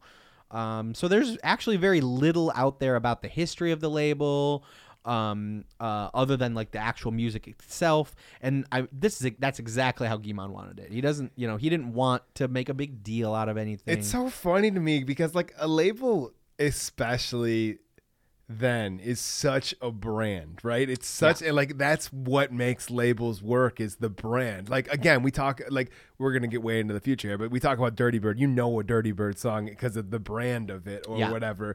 It's so funny to me that. uh Cry to is is like is Guy-Man's tight-lipped like yeah, thing, well, and it's just just so I mean just that- letting the music speak. We'll get or into whatever. it. We'll get into it. They create a brand, For and sure. there is definitely a cry to sound. Yes. but they just don't talk about it. Exactly. yeah. It is funny. Even even Eric Chadevier, he doesn't talk about it. Yeah. he Uh, just we have a, a a level of abstraction from what record label means, Right. Because we like listen to music on our phones and shit. But like, what is a record label? It's literally the Yeah, the name you're gonna print on the label of your 12 inch. Yeah. you have to you have to print a name on. it. yeah. So this is uh, as Pad Chennington puts it. Where Christo had to be a little more careful with his involvement and experimentation in Daft Punk due to its already established success and not wanting to potentially mess that up. The nightclub was a fun little side piece for him to kind of try anything he wanted with. A more low key project for him to run his imaginations loose on with less cares for a screw up. In in this entire half an hour YouTube video, he's wearing a Tomas helmet, so he might be Chad Pennington under There we there. go. He might be. Uh, who knows? At the time, Guy-Man said we had been making music as Daft Punk for a really long time already. Since then, along with Daft Punk, I know it's not Two really two years. years. Yeah, yeah, what are you talking You're about? 20. You're Two 20. years is a tenth of your life. Like that's fine. yeah, Okay. at, at that point, when you're 21, uh, two years is a long time. I've been in Daft Punk most of my life. been- one year. Uh, since then, along with Daft Punk, we've worked a little bit, but the bulk of the work has been touring, dealing with visuals, and plenty of other things, not the music. So uh, when you know, uh, um, so he, he- continues. So when you know because of that, you'll always uh, you'll be away from the music a little bit. It's really healthy to have a little organization on the side with the same circuit as uh, all the underground records to produce for clubs. You know. Yeah, so at this point in 97, they released Homework and they're doing all the stuff that they, you know, they're touring, they're enjoying that, but they're doing the press and they're figuring this out and they're doing the videos. And he's like, yeah, Crydamoure is a chance for him to get back down to basics and just make music. And as we'll hear, uh, uh, we'll hear a bunch of his, uh, his specifically the nightclub tracks uh, uh, at the end of this uh, they were way less polished than Daft Punk stuff. He's just like mm, finding cool sounds, and he's not worrying about making it something like perfect. He's just he's just putting. He's the shorter of the two. Yeah. And the quieter of the two. Yeah. He's they're the they're Penn and Teller. If only Thomas was fatter. he had a ponytail coming out of his helmet. Yeah, uh, This Guy-Man- is Teller speaks. Guy-Man, Guy-Man is really the teller of Daft Punk. Honestly. Yeah, absolutely. He's the Raymond Teller You listen, like I, um, I found uh, a recently undiscovered or uh, um, unreleased 2001 interview from them, and it's like an hour long. And I think Guy-Man says like eight words in the whole thing. This is journalist talking to the these guys, and it's just Thomas. That, that that's the way they want it, though. Like, um. Thomas You have to will, be this tall to speak. Yeah, yeah. Like Thomas will give Guy-Man an opportunity to speak if it's something, and you when they're interviewing, you can absolutely tell when it's something that Guy-Man is excited to talk about, because he'll he will open up and um uh he he'll talk more. He'll be more verbose about their video projects, uh, or specific um specific things he'll open up about, but he is perfectly happy to let Thomas be the voice of the the band. If he if he's if he's if they're in an interview and he's not interested in speaking, he will literally just sit there with like his his hand on his cheek and just like wait for it to be over. Uh, interestingly, both labels cultivated a simple aesthetic that makes it uh, really easy to this day to recognize one of their releases. Roulé has a mustard background with a roulette table. Crydamoure is a black coin pressed with an old looking seal, and it's usually on a red background. Ketchup and mustard. Ketchup and mustard. There it is. Um, so almost every uh, Roulé tr- release is that. There's a couple with different backgrounds. One of the Waves albums has like a beach background. It's still got the black coin though. Um, yeah. Crydamoure was run more like a traditional label than Roulé. Uh, it was a launching pad for people uh, close to Guy-Man. Uh, Paul de Homem Christo, the younger brother of our main golden boy, was uh, was playing rock music with his friend Romain Sayao before the release of Homework, and they both kind of um, discovered a love of dance, uh, the dancier side of music uh, uh, with Homework. and Crydamoure gave them a place to put tracks out. Paul, uh, his DJ name was Play Paul. He's That's that's Guy-Man's brother. Play Paul is Dion's brother. Those the Play Paul tracks are my favorite Yeah. Crydamoure things. Yeah, they're great, right? Yeah, Play Paul is- Spaced Out Two or whatever is my favorite track from Crydamoure. Yeah, absolutely. That's wild. I didn't know that. Yeah, that's Paul De Homem Christo. He's still out there. He uh, he's a producer. He still makes tracks. He does a lot of scoring work now. Um, so he's out For there. like volleyball games and yeah, stuff. he's, he keeps the score for a lot of volleyball games. uh, Seau, um, so he's play Paul. Seau is Raw Man, and they did a bunch of duo work under the name the Buffalo Bunch as well. So yeah, this is a track that um, Devin might remember, uh, might know. It's spaced out by Paul, uh, Play Paul.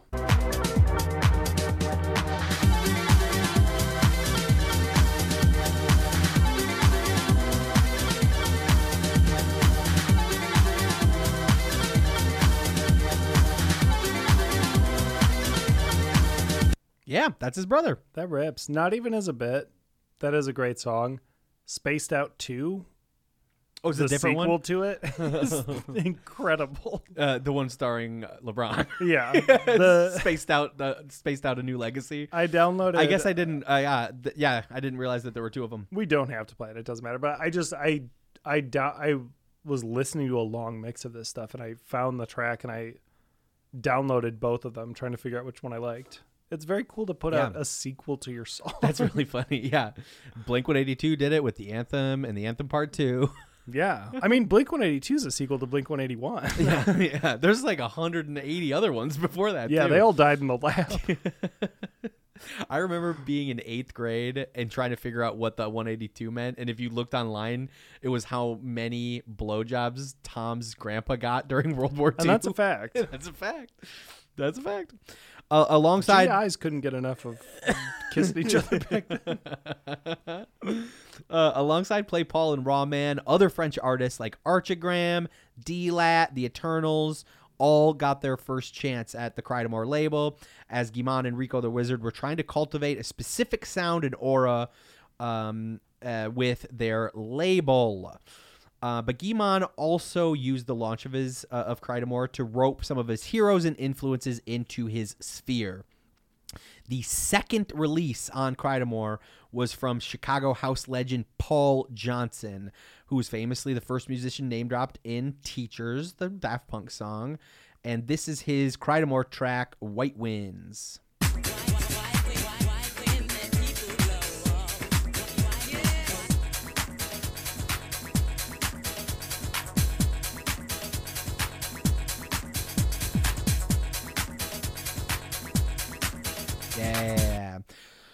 Absolutely. So no, nothing from Crydamoure reached the stratosphere of of, um, of the Roulé stuff. As far as I could tell, nothing ever like charted, like even that that um, Together song did. But these again are songs that DJs from around this time, like they wore out the vinyl Yeah. playing in clubs. All of this stuff.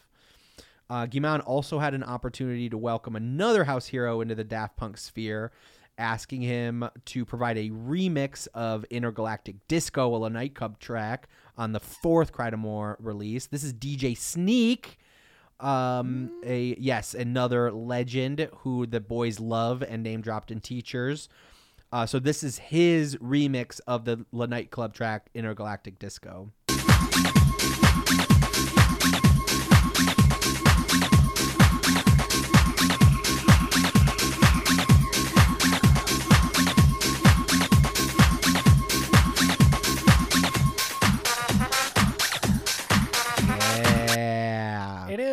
You know, I, I know that they they don't want to be known for their marketing prowess, but it is a really smart move to put out a a gigantic bat signal beacon listing the names of everyone you love Oh, and yeah. want to work with. Because after that, they get to work with everyone they want to work with. Yes. It's a great. You're like, hey, here's a a sonic call that I love all this stuff. and it, it must have felt so cool for somebody like DJ Sneak, who is a, such a respected dance music person, to find out that like these little French, uh, these guy, French guys who have gotten their names into the cultural zeitgeist are turning down Madonna and they're like, we want to work with you. Yeah. uh, uh, and they do. Um, so we'll talk about it next week too. Um, uh, even though they had find, like made a little bit of a name for themselves, there were these people that they wanted to work with on homework who just it wasn't going to happen. Like Right. like DJ Sneak is not going to work with two people on their debut record, no matter what. No, but they, and also like, uh, are any of at the time logistically are any of these Chicago and Detroit people Yeah. going to go over there to go noodle around on some album? Yeah. in a kid's bedroom. Yeah. So Yeah. Yeah. so the the entire the artwork for homework cost more to produce than the record. Yeah.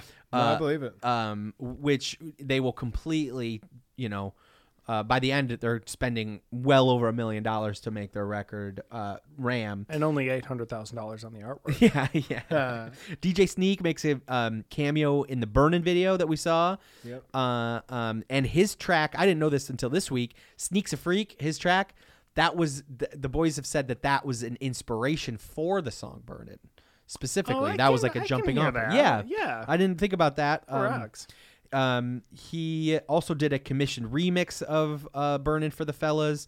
Not too long after his work on the Crydamoure release, uh, he DJ'd along Thomas and Guy-Man at a party in Ibiza, and after the set, they asked if they wanted to work together, and he said yes. And what uh, eventually happened was he wrote the lyrics for "Digital Love." Yeah. There it is. cool. Um, yeah. So, um, that's that's a funny thing to like. He didn't he didn't wor- work on any of the music, but he wrote all of the digital love lyrics.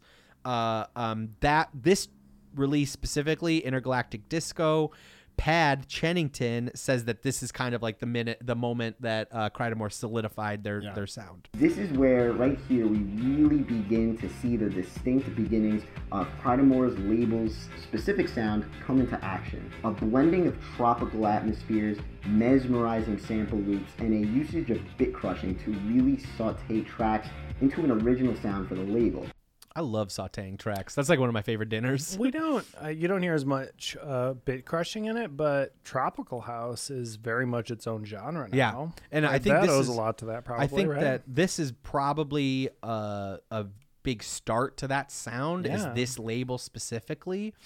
Um, and a lot of the, l- the nightclub stuff um, uh, itself, uh, and yeah, let's get to it. So, of their uh, on top of their It's a regular play releases, on, on, like nightclub, like uh, when you go to a nightclub. A Yeah, nightclub. no, no, This is I night. just got. night I'm getting that in night with real a time. K. They, you're getting that in real time. Uh, I've That the read name- La Night like the nightclub, but I'm like, oh, I'm hearing it now. It's And now- and now that we're talking about it, nightclub, it's like a yeah. like a nightclub. disco, like a nightclub. yeah. I've just got that. So Guy-Man fame said that they worked really hard to come up with the name Darlin, which was just the name of Yeah. a Beach Boys uh, Beach Boys track, and that the Daft Punk thing came together because of that review. I wonder how how long it took them to put a K in front of They nightclub. they paid a hundred guys that, like a ton of hours in the lab, Yeah. like all at the Doing, like- supercomputer trying yeah, to they're all at like like blackboards, like Yeah. writing it out like these crazy formulas, trying to figure it out. What if we just put a K on the front of Holy nightclub? shit. Holy shit! uh, on top of their thousand French dollars to you. one thousand French dollars. Uh, on top of their regular releases, Crydamoure has two compilations, and it's just like everything from the the two different eras. Uh, uh, Waves it was re or it was mixed by Le Knight Club, released in two thousand. Um, the whole thing's on YouTube too. Um, if you really want to get a good feel for the Crydamoure record label as a whole, just listen to uh, Waves front to back. Um, and Waves Two ended up there. That was their last release as a record label. It was mixed by Archigram instead of Le Knight Club, and re- was um, released in 2003. Both of these compilations are, available on YouTube, as I said. Um, and uh, yeah, but let's let's just listen to a, um, a bunch of stuff from Le Knight Club specifically, just so we can hear what Guy-Man was up to, and we can hear that Crydamoure sound kind of come into its own. This is a track called Hysteria, one of their best.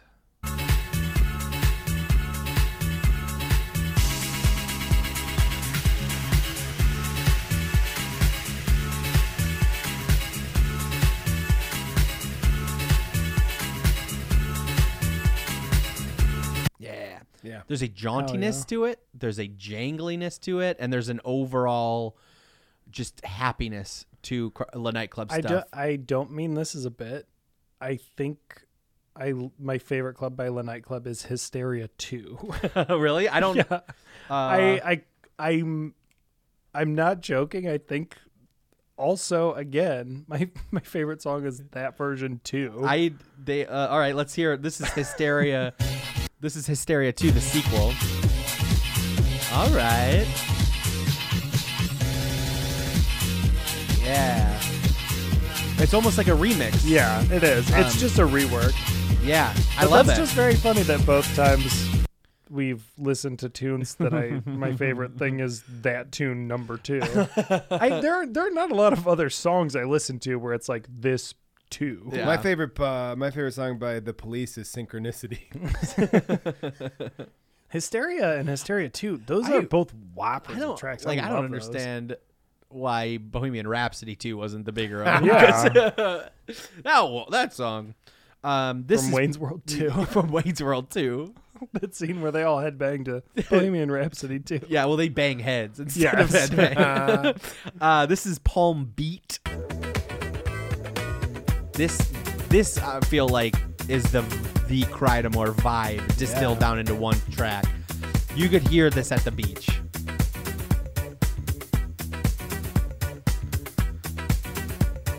Like that's just got that like beachy summer Funky Yeah, it really does. vibe. And I think that's that's that's exactly like the vibe they're going for. I love that track. Uh, this is Soul Bells. This track rocks.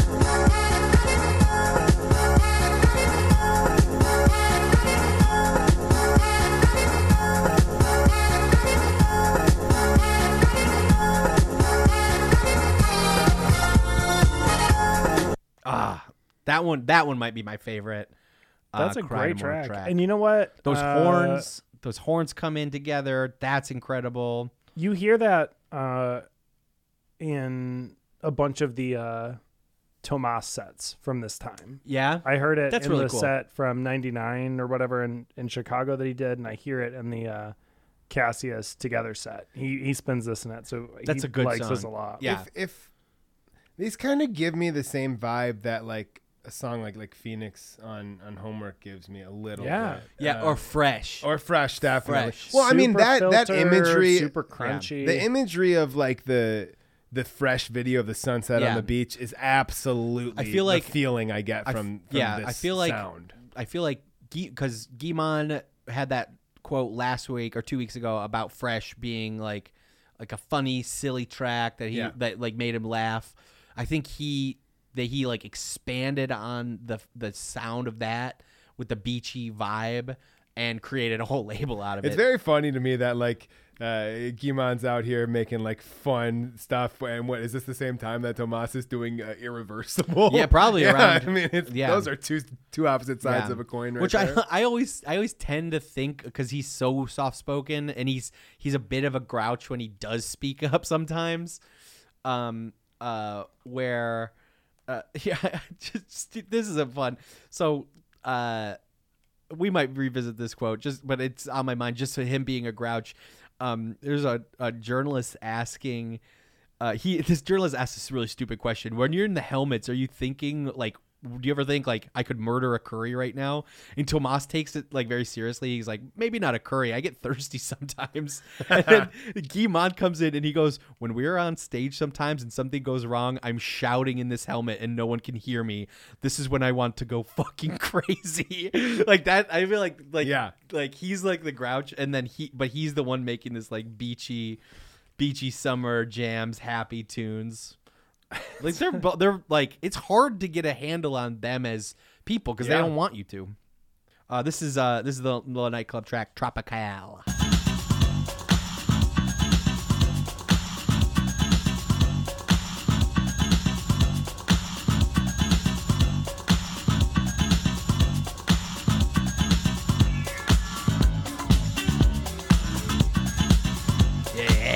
Yeah, that that might as well come be straight out of the seventies. yeah.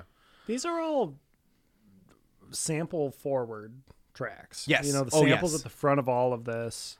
It's weird to to find the pockets of both of their respective careers when the samples are in front and when they aren't. You know, Yeah. Around the World's one of the most iconic tracks from Daft Punk's oeuvre, and it's not a sample track. Right.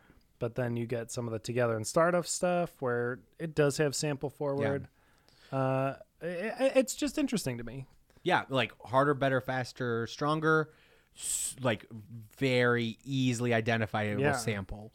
Um, one more time is uh they cleared they they cleared the sample, but it's not even in the it's not even in the liner notes for the record. Yeah. and it took people years to figure out.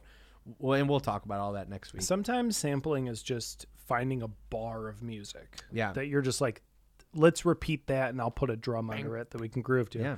And sometimes it really means just chopping and pitching up a bunch of little noises. Waves 2 was the official end of the Crydamoure label, though they still keep a presence on Facebook. Apparently, even to this day, if you message them, you might get a response. Wow. Uh, uh, there were rumors of a Crydamoure revival in 2015 when Le Knight Club surprisingly released a song for the movie soundtrack uh, for a movie soundtrack, but nothing really ever came of that. It's a uh, it's not really a dancey track. It's more uh, it's more like a hip hop beat. Uh, uh, I didn't I didn't grab a sample of that or a, a clip of that. Um, Eric Chedeville, uh, Rico the Wizard, he has a writing credit on uh, on the Weeknd Daft Punk collaboration. I feel Oh, it cool. coming. Yeah, so they were working together up until this point. Uh, he's on I feel it coming.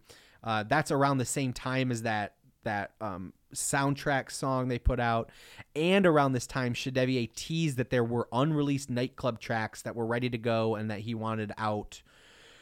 But that this seems to be the last time that Rico the Wizard worked with Guy-Man or Daft Punk at all. Uh, and before that, they he did some artistic uh, uh, artistic direction stuff for them, I believe. He did some like art design stuff for them, I think. Uh, but this that was the last time that they worked together at all.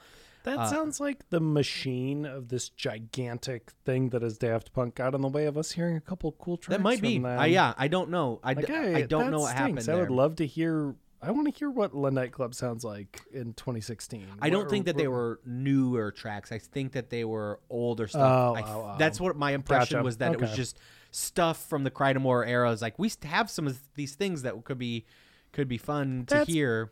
Also fine, but I'm not as Yeah. interested. You know, like He said that there's on a- enough here for us. Yeah, he said that on a YouTube video that has since been deleted. I too. think that there's So- also like there's something to be said for unreleased tracks from a time that they were releasing music. You know, Yeah. it's not Yeah. the same as unreleased tracks from a project that was right. you know, Yeah. it was crushed by a studio or was crushed by a label There's a or reason a why- contract deal or something Yeah, they didn't. There's a pick reason 'em. why Harper yeah, Lee. there's a reason why they didn't pick them. There's a reason why Harper Lee didn't want us to hear go or to read "Go Set a Watchman." Yeah, there's exactly. a reason why. Yeah. Yeah, And exa- exactly. If, I a, don't- if an artist ha- if an artist has work that they don't want that they have not released, it's for a reason. They don't want it out Yeah. there.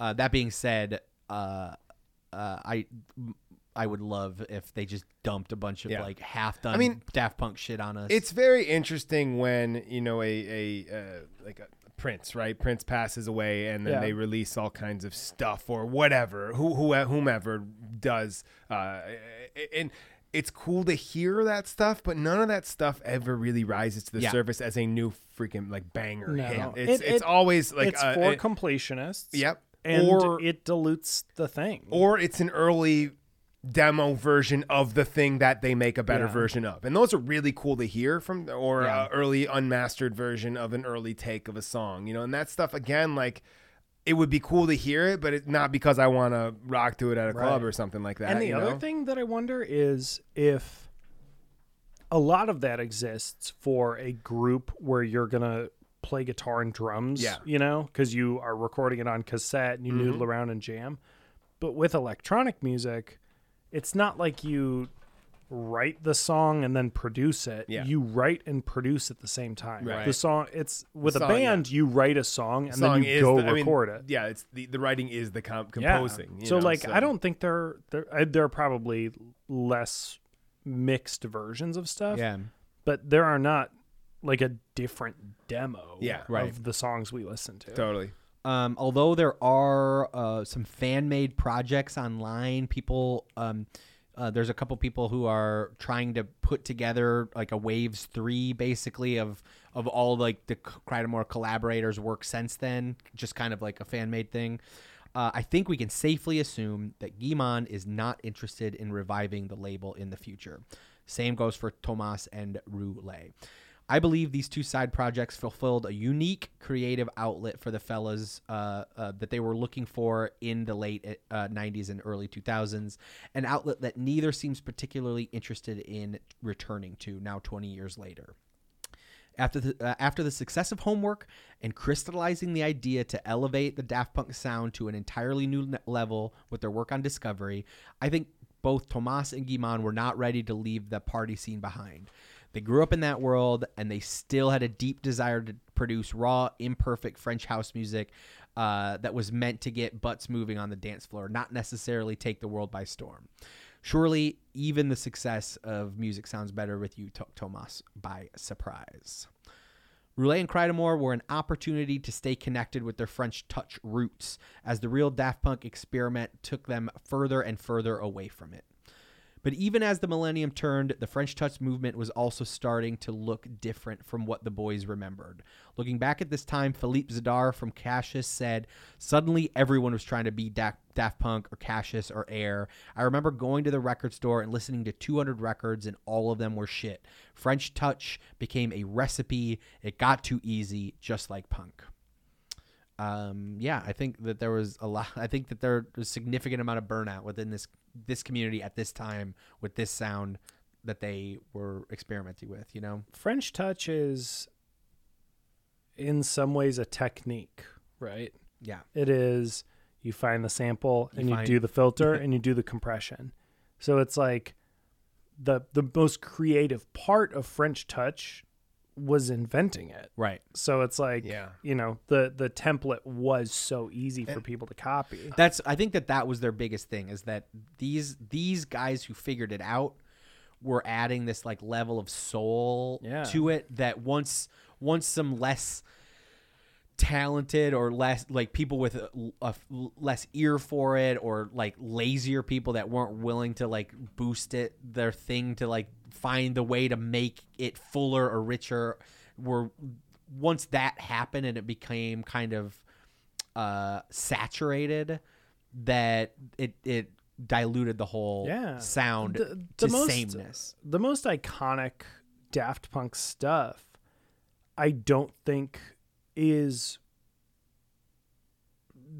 quintessential french touch, touch. i guess No, this is all. This all everything we heard today is way more in line with what was going on in France at that Yeah. time than the Daft Punk stuff. the solo stuff the, the you know daft punk does a lot of sample stuff and they do a lot of stuff that is french touch music but this kind of filter disco sample stuff is not what we associate with daft punk Yeah. yeah, And it, it is easy to copy that's very interesting yes, it seems to like like the the idea of the saturation or you know becoming too easy or whatever. I think it's important to point out also the increases in the technology available to Yeah, do stuff like this as we go from you know as we go from 93 94 95 96 uh, all the way into the early 2000s by the time we're in like 2001 2002 2003 technology computers computing speed all that stuff is skyrocketing. You know when you start to get into again when you get into the napster age you get into all, all of that stuff where the internet Yeah. and, and digging around on the internet is much more prevalent. So the art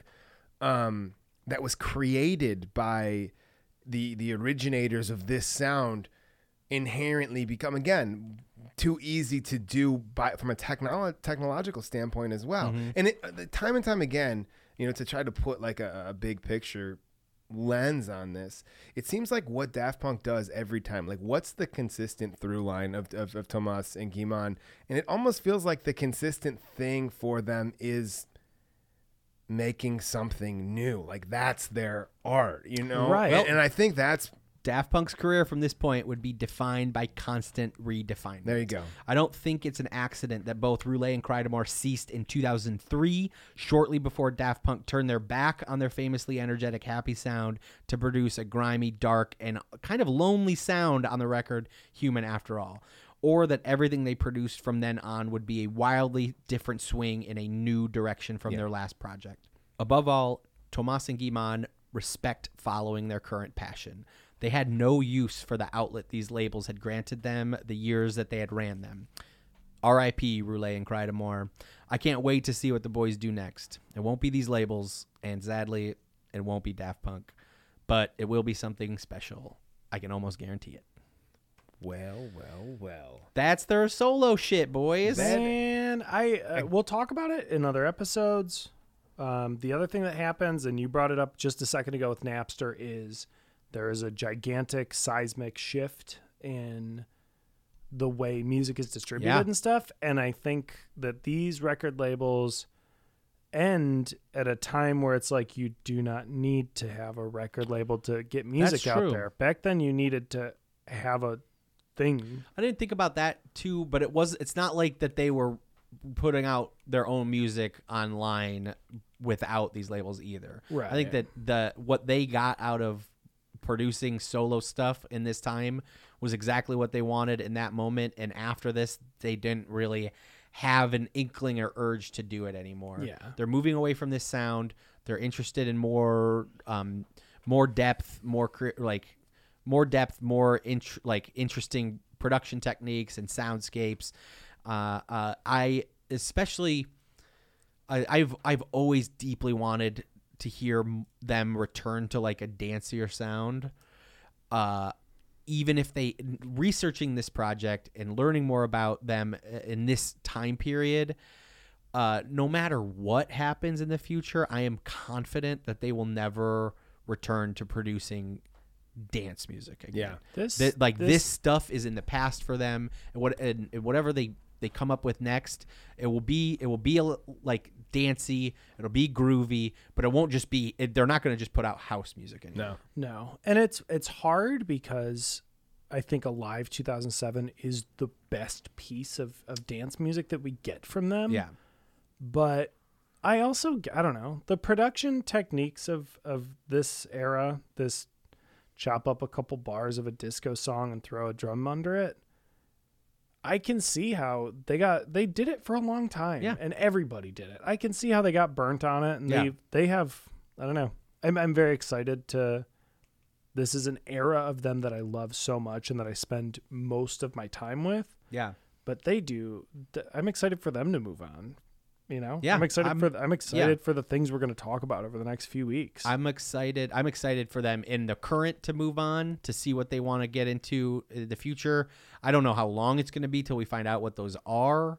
Um, but you know, I don't think they're gone forever. And and I yeah, with this with this one, we're kind of putting to bed an era of their careers and moving on to something completely different. And that like I'm excited for that for the podcast just to see Yeah. Yeah. to follow along with the trajectory of their careers because it's it is it is entirely huge swings every er- era of their production. Yeah. Um, I mean, and the, next one is is uh just an entirely different. I mean, uh, they wake up. They wake up in their next um, uh, production cycle as robots. They're not even human. Yeah, it's funny. Yeah, it's Yeah. like you mentioned it last week. Like they're we're leaving the part where they're in the warehouse, and next week they're on Toonami. You Yeah, know, like it's, it's- like this is- they're robots on Toonami. They were two kids in a warehouse. Next week they're robots on tu- Yeah. Toonami. and these sets, this stuff I love of Together and Cassius and these these four hour you know Parisian nightclub nights. That's all 99, 2000, 2001, 2002 Yeah. and they they could not go back to that if they wanted to because the scale of this becomes too big for them to go That's back true. to that. And um and physically, um they're uh, around this time, around the late '90s and 2000s, Thomas has uh, a, a scare with tinnitus. Yeah. Um, and he believes around 2002, he believes that he will never be able to play nightclubs again. He stops DJing at all in 2002. wow. Um, uh, reportedly, rumoredly, his tinnitus has improved, uh, but he's still. We'll never. I don't think we'll ever see him DJ for for forsaking his ears. Um, uh, that doesn't. I don't think. I don't think that means that we'll never see him do something live ever Yeah. again. I I will I'm not willing to say that because I could absolutely if I could absolutely see uh one or two of these guys. I don't well I don't think they're ever going to do anything together again. Um, I think finality of of ending Daft Punk was a choice, Yeah. but but I'm not, I wouldn't rule out the f- uh, like seeing like Thomas Bangalter headline Lollapalooza or some shit like that, or or Guy-Man Manuel is a headliner at at. Uh, I was gonna say Mopop, but I don't think that's I don't think that's gonna happen. Yeah, I don't know. Uh, I I'm I'm curious. Uh, yeah, um, but yeah, Discovery is next week. Discovery It's gonna be a blast. It's and gonna I be a can't. blast. We we talked about it a little bit. I can't believe that this episode was over two hours. Uh, we're gonna we're gonna try to rein her in next week. Yeah, we're gonna Like- try. No, we're- no, we're not. yeah, We just if the solo go- project. I was truly, I was truly Go uh, and listen nervous. to their DJ sets. The the Yes. stuff from this era is is fucking incredible, and like all of the tunes on four hours of that Cassius together set. It's they're all great. They're Yeah. all like they. I I've bought those songs. They're all so good. Go Yeah. listen to it. That's uh yeah. If you're into these guys and you want to hear what they were up to around here, that's a perfect distillation uh, uh, of it. That set specifically, their BBC set is awesome. Uh, and there and there's a there's a bunch of stuff out there if you dig hard enough uh, of them. Yeah. Uh, yeah, like Devin said, not all of it's the best quality, but you don't have to crank it up. You can like you can listen to a ripped DJ set that they did in Chicago in '96, um, and and And have just a great find time. fifteen new songs Yeah. that you've never heard. Yeah.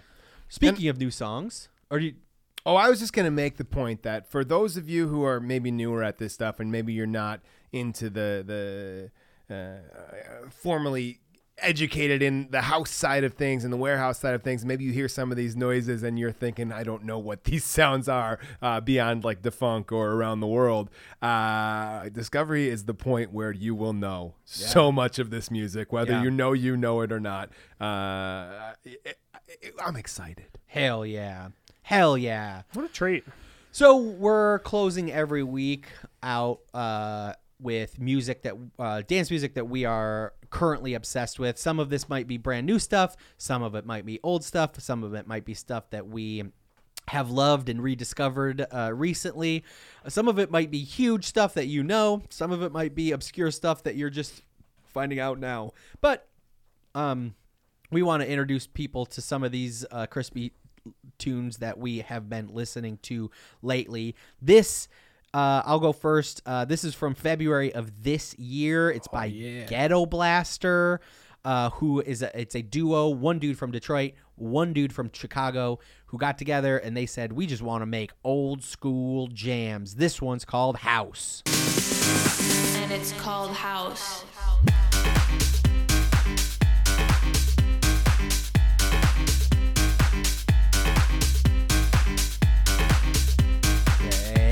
Yeah, this one came up on my Spotify discovery uh, recently. I found it, and I could not believe it when I found out it was from 2021. Yeah. That shit sounds like Ghetto straight Blaster up 90s. has put out a yeah. couple incredible tunes recently. They are our friend, our good friend uh, Kevin Miner said they are low key one of the best groups doing it in tech house. Yeah. and I if you haven't heard of them, Uh, check them out. Ghetto Blaster. They are they they've been around for like six years or so, doing cool shit, and that yeah they they have found a way to like to fi- like use old school sounds to make n- new sounding Yeah. stuff. Like that just straight up sounds like sounds throwback. so Yeah. I like I I miss piano in house music. I miss tr- strings in house music, uh, a- and, like um those noises have been getting me going recently because I'm researching all this old Daft Punk stuff and re- like re like re listening to like Armand Van Helden stuff and just those string parts just don't exist anymore in house music Yeah. and shit like this makes me hopeful that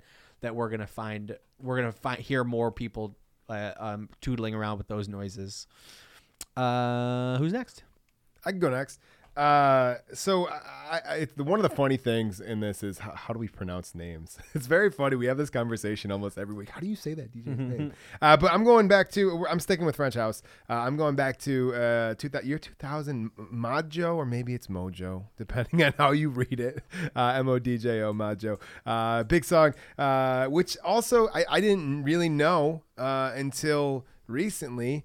Uh, it- it, it's a Chic sample, which with writing credit by Nile Rodgers, which that's uh, a tie-in right there. But also, uh, recently I've learned from you guys that uh, this was either a sample. I, I it's unclear if it was Thomas- given to Tom- them or suggested to them by Thomas. He I cut can't- it right, and he gave it to them. Like Thomas, I, don't- I don't know. I don't But know. Thomas I- was Thomas was like, "This is a sample you should Yeah, use." I, it's it's unclear. I found a couple things on the internet talking about it, and it's unclear to me if he actually gave them a sample he chopped or if he suggested that they chop that. But anyway, Thomas, uh, uh, He had something to do with this one. had something to do with them using this uh, this this Chic sample. You know it. You love it. You It's know Lady by Majo.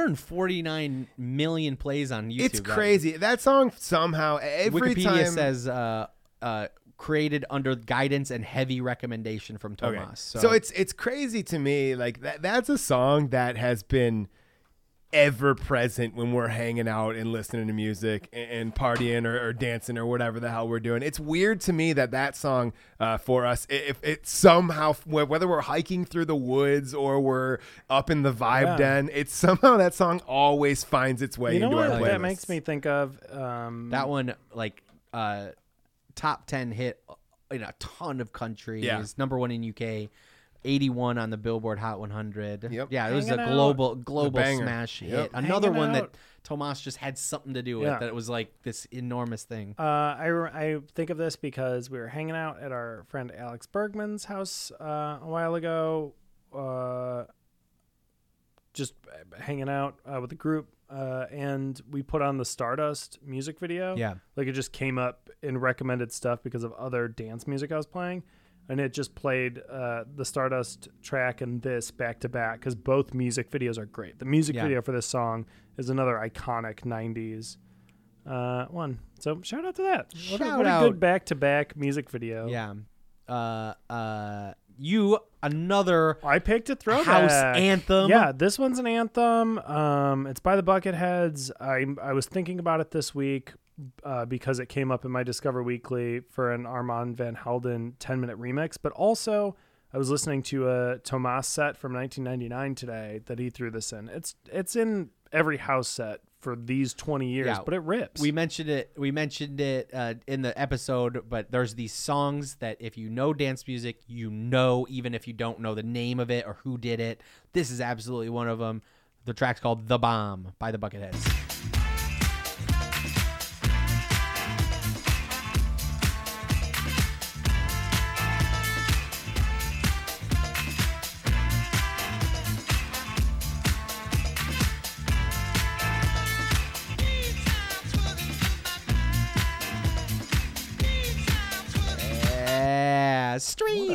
Street swirling through my mind. what a good track. Yeah, yeah. There that are that another 30 the- incredible remixes. Those brassy, those Yeah. that brassy noise. It's just like, um, I listen to a lot of uh this music. Um, the what happens like, there's no there's no like real instrumentation in the music Yeah. anymore, and uh, we they have stuff that sounds like it, but like there's something about having those horns on top of this music that I I really miss. so much of what we listen to is like tech house Mhm. and that's you know it's Dirtybird and it's the stuff we like but the tech part of it is the the the tech the techno part of it is the the synths right it's Yeah. a synthesized bass bass line with a synthesized melody over it and then the house is more in the rhythm of it Yeah.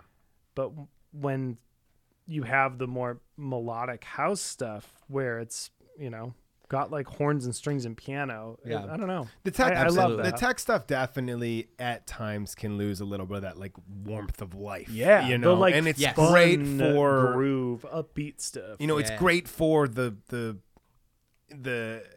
I, I don't know. Again, like I think of that in like a warehousey setting Yeah. or whatever, and it's great. Yeah. But like sometimes I, I'm with you. Sometimes you just need that that this fun upbeat, yeah, that fun brassy- upbeat, live, warmth, living, breathing. Uh, not to, to shit all Yeah. over any tech. But I tech mean, in that's house, music that came think, from from people playing love of, instruments. love of uh, beeps and boops are, are as well established Yeah, here. Right. I love, Yeah. But but sometimes yeah, sometimes I just want the It's a mood. Sometimes, to keep, I don't know, playing an instrument somewhere along the process. Yeah, yeah. You don't even have to play it. Just like you Look know, at like it. Just that- look don't- at it real yeah. hard and- you know that was pro- that's probably a sample from somewhere, right? Yeah, Tho- those horns, like they didn't play those for. I maybe think they that's did. I from know. a group. I think it's from an album, Yeah. Chicago Thirteen. But um, but yeah, go. that like uh, um, it's like sampling horns off a record from the '70s is just like a thing that uh, I w you know, I don't know. It, it Yeah, happens. that's uh, it's just not as much of part that's of a the- sample from the band uh, Chicago on their album Chicago Thirteen. That's incredible. That that is incredibly dorky. Yeah. fucking Chicago. Yeah, that sample Uh, rips. Yeah, I, listen. What what we're learning here between Daft Punk and, and all of this '90s music is, if you can find the- Losers make the best music. Yeah, losers make like snippets of the best music. if you if you find a dorky band like Chicago, chances are there's three seconds in one of their records that could be an undeniable dance hit Yeah. if they just let it. Different losers can Yeah. find that. What same- about, uh, like like if my favorite concert of all time would be Steve Winwood singing doing Valerie but not not the whole song Valerie. if he just sang if he just sang the part where he goes call on me Yeah, right. and he just did that for 3 hours. Yeah. That's all you need. That's all well, you that's need. all you on the need. You're the man now. Put a dog, groove the- under the concert. Put a groove under it. Uh, so one more time, what do we got next week? The big one. The big one. Uh, next week is Discovery. Uh, the big one. it's got disc in the name. Disco very. Mm-hmm. It's very disco. It is. Um. So yeah, we will delve into the boys. Uh. Um. s- Uh, That's all you need. We'll sophomore delve into the effort. boys. We'll delve right into those boys. Yeah. Um. But uh, we are. Tell your friends about us. Or Um, else. or else, or else, subscribe to the show if you're not. If you're just listening to it, please subscribe on your favorite podcast If you have app. positive things to say, write a review. If If you have got po- yeah. negative things to say, Yeah, we'll- honestly, write a review. Yeah, I- fine. we Write it haven't on an index card and throw it in the trash. We haven't gotten a negative review yet. Uh, big shout out to um, to Jarrett Daily Detroit for having us on his show to talk about Daft Punk to him. Check his show out. Check his show out. Uh, I don't think he needs our help plugging his show. He's- we uh, don't know how many people will listen to these. That's true. That's true. Sometime in the future, um, we might have surpassed Daily Detroit's daily listeners. That's listeners. the dream. That's the dream, Jerry. Um, you hear us. You hear us. We're coming for you, Jerry. Um, Uh, Jer also did an incredible Photoshop of Daft Punk. Yeah. outside of Planet Ant. That's that right. really, really rocked. incredible. Yeah. Um, and you can see those pictures and things and links to uh, our interviews and different stuff at all of our social medias. We're at Alive 2021 a Daft Punk podcast on Facebook and Instagram. Um, and we have a website, alive2021.com, where you can find our PO box. So you, if you want to send us fun letters or like Daft Punk art you made, Or really anything. Or a homemade anything. T-shirt. or, or homemade T-shirt, or if you've got like um, the Random Access Memories deluxe deluxe edition box set you're looking to get rid of, you could give or us you that. have any of um like Daft Punk's hair that you've Yeah, like, if you've got a little hair. Hair- uh, if you doll. if you snuck backstage and stole like one of their robot gloves and you want to send it to us, You got a replica helmet or the real helmet. We'll yeah. If you have it. if you if you ripped one of those helmets off Thomas and took it home and it's your treasured possession and you want and you want to get rid of the evidence, you can send it to us. Um. Uh. But um.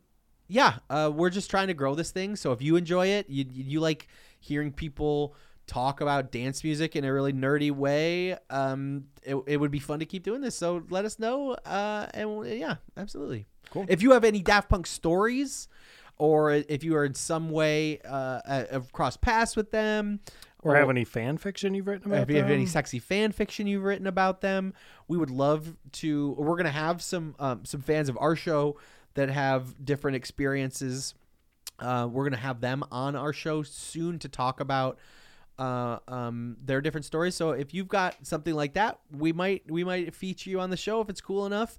So again, info at 2021.com. Um, you can email us there and we'll get in contact with you. But I think that's it. Yeah, I mean, uh, I'm Darren. Uh, you can uh, you can find me on uh, in, on all the social medias at uh, the most Darren T H E M O S T D A R R E N. And also, uh, if you want to uh, check out some video game content, I stream uh, live uh, on Facebook Gaming uh, just about every single day at DSG Gaming on Facebook. I'm Devin Rosenai on uh, Twitter and Instagram and everything. Uh, D V A N R O S N I, and I've got uh, some music coming out soon, so I'll let y'all know about that when I start making that happen. It's crispy.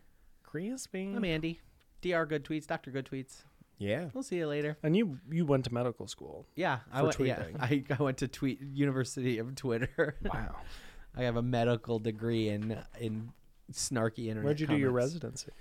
The the the hospital of none of your fucking business. New episodes. Macho, macho, New episodes baby. every Friday. We will see you next week for Discovery. Hello, everyone. Alive I'm Thomas from 2021 is a member of the Planet Ant Podcast Network and was created by Andy Reid, developed by Andy Reid, Devin Rosenai, and Darren Shelton, with technical production by Darren Shelton. For more information, please visit alive2021.com. Daft Punk.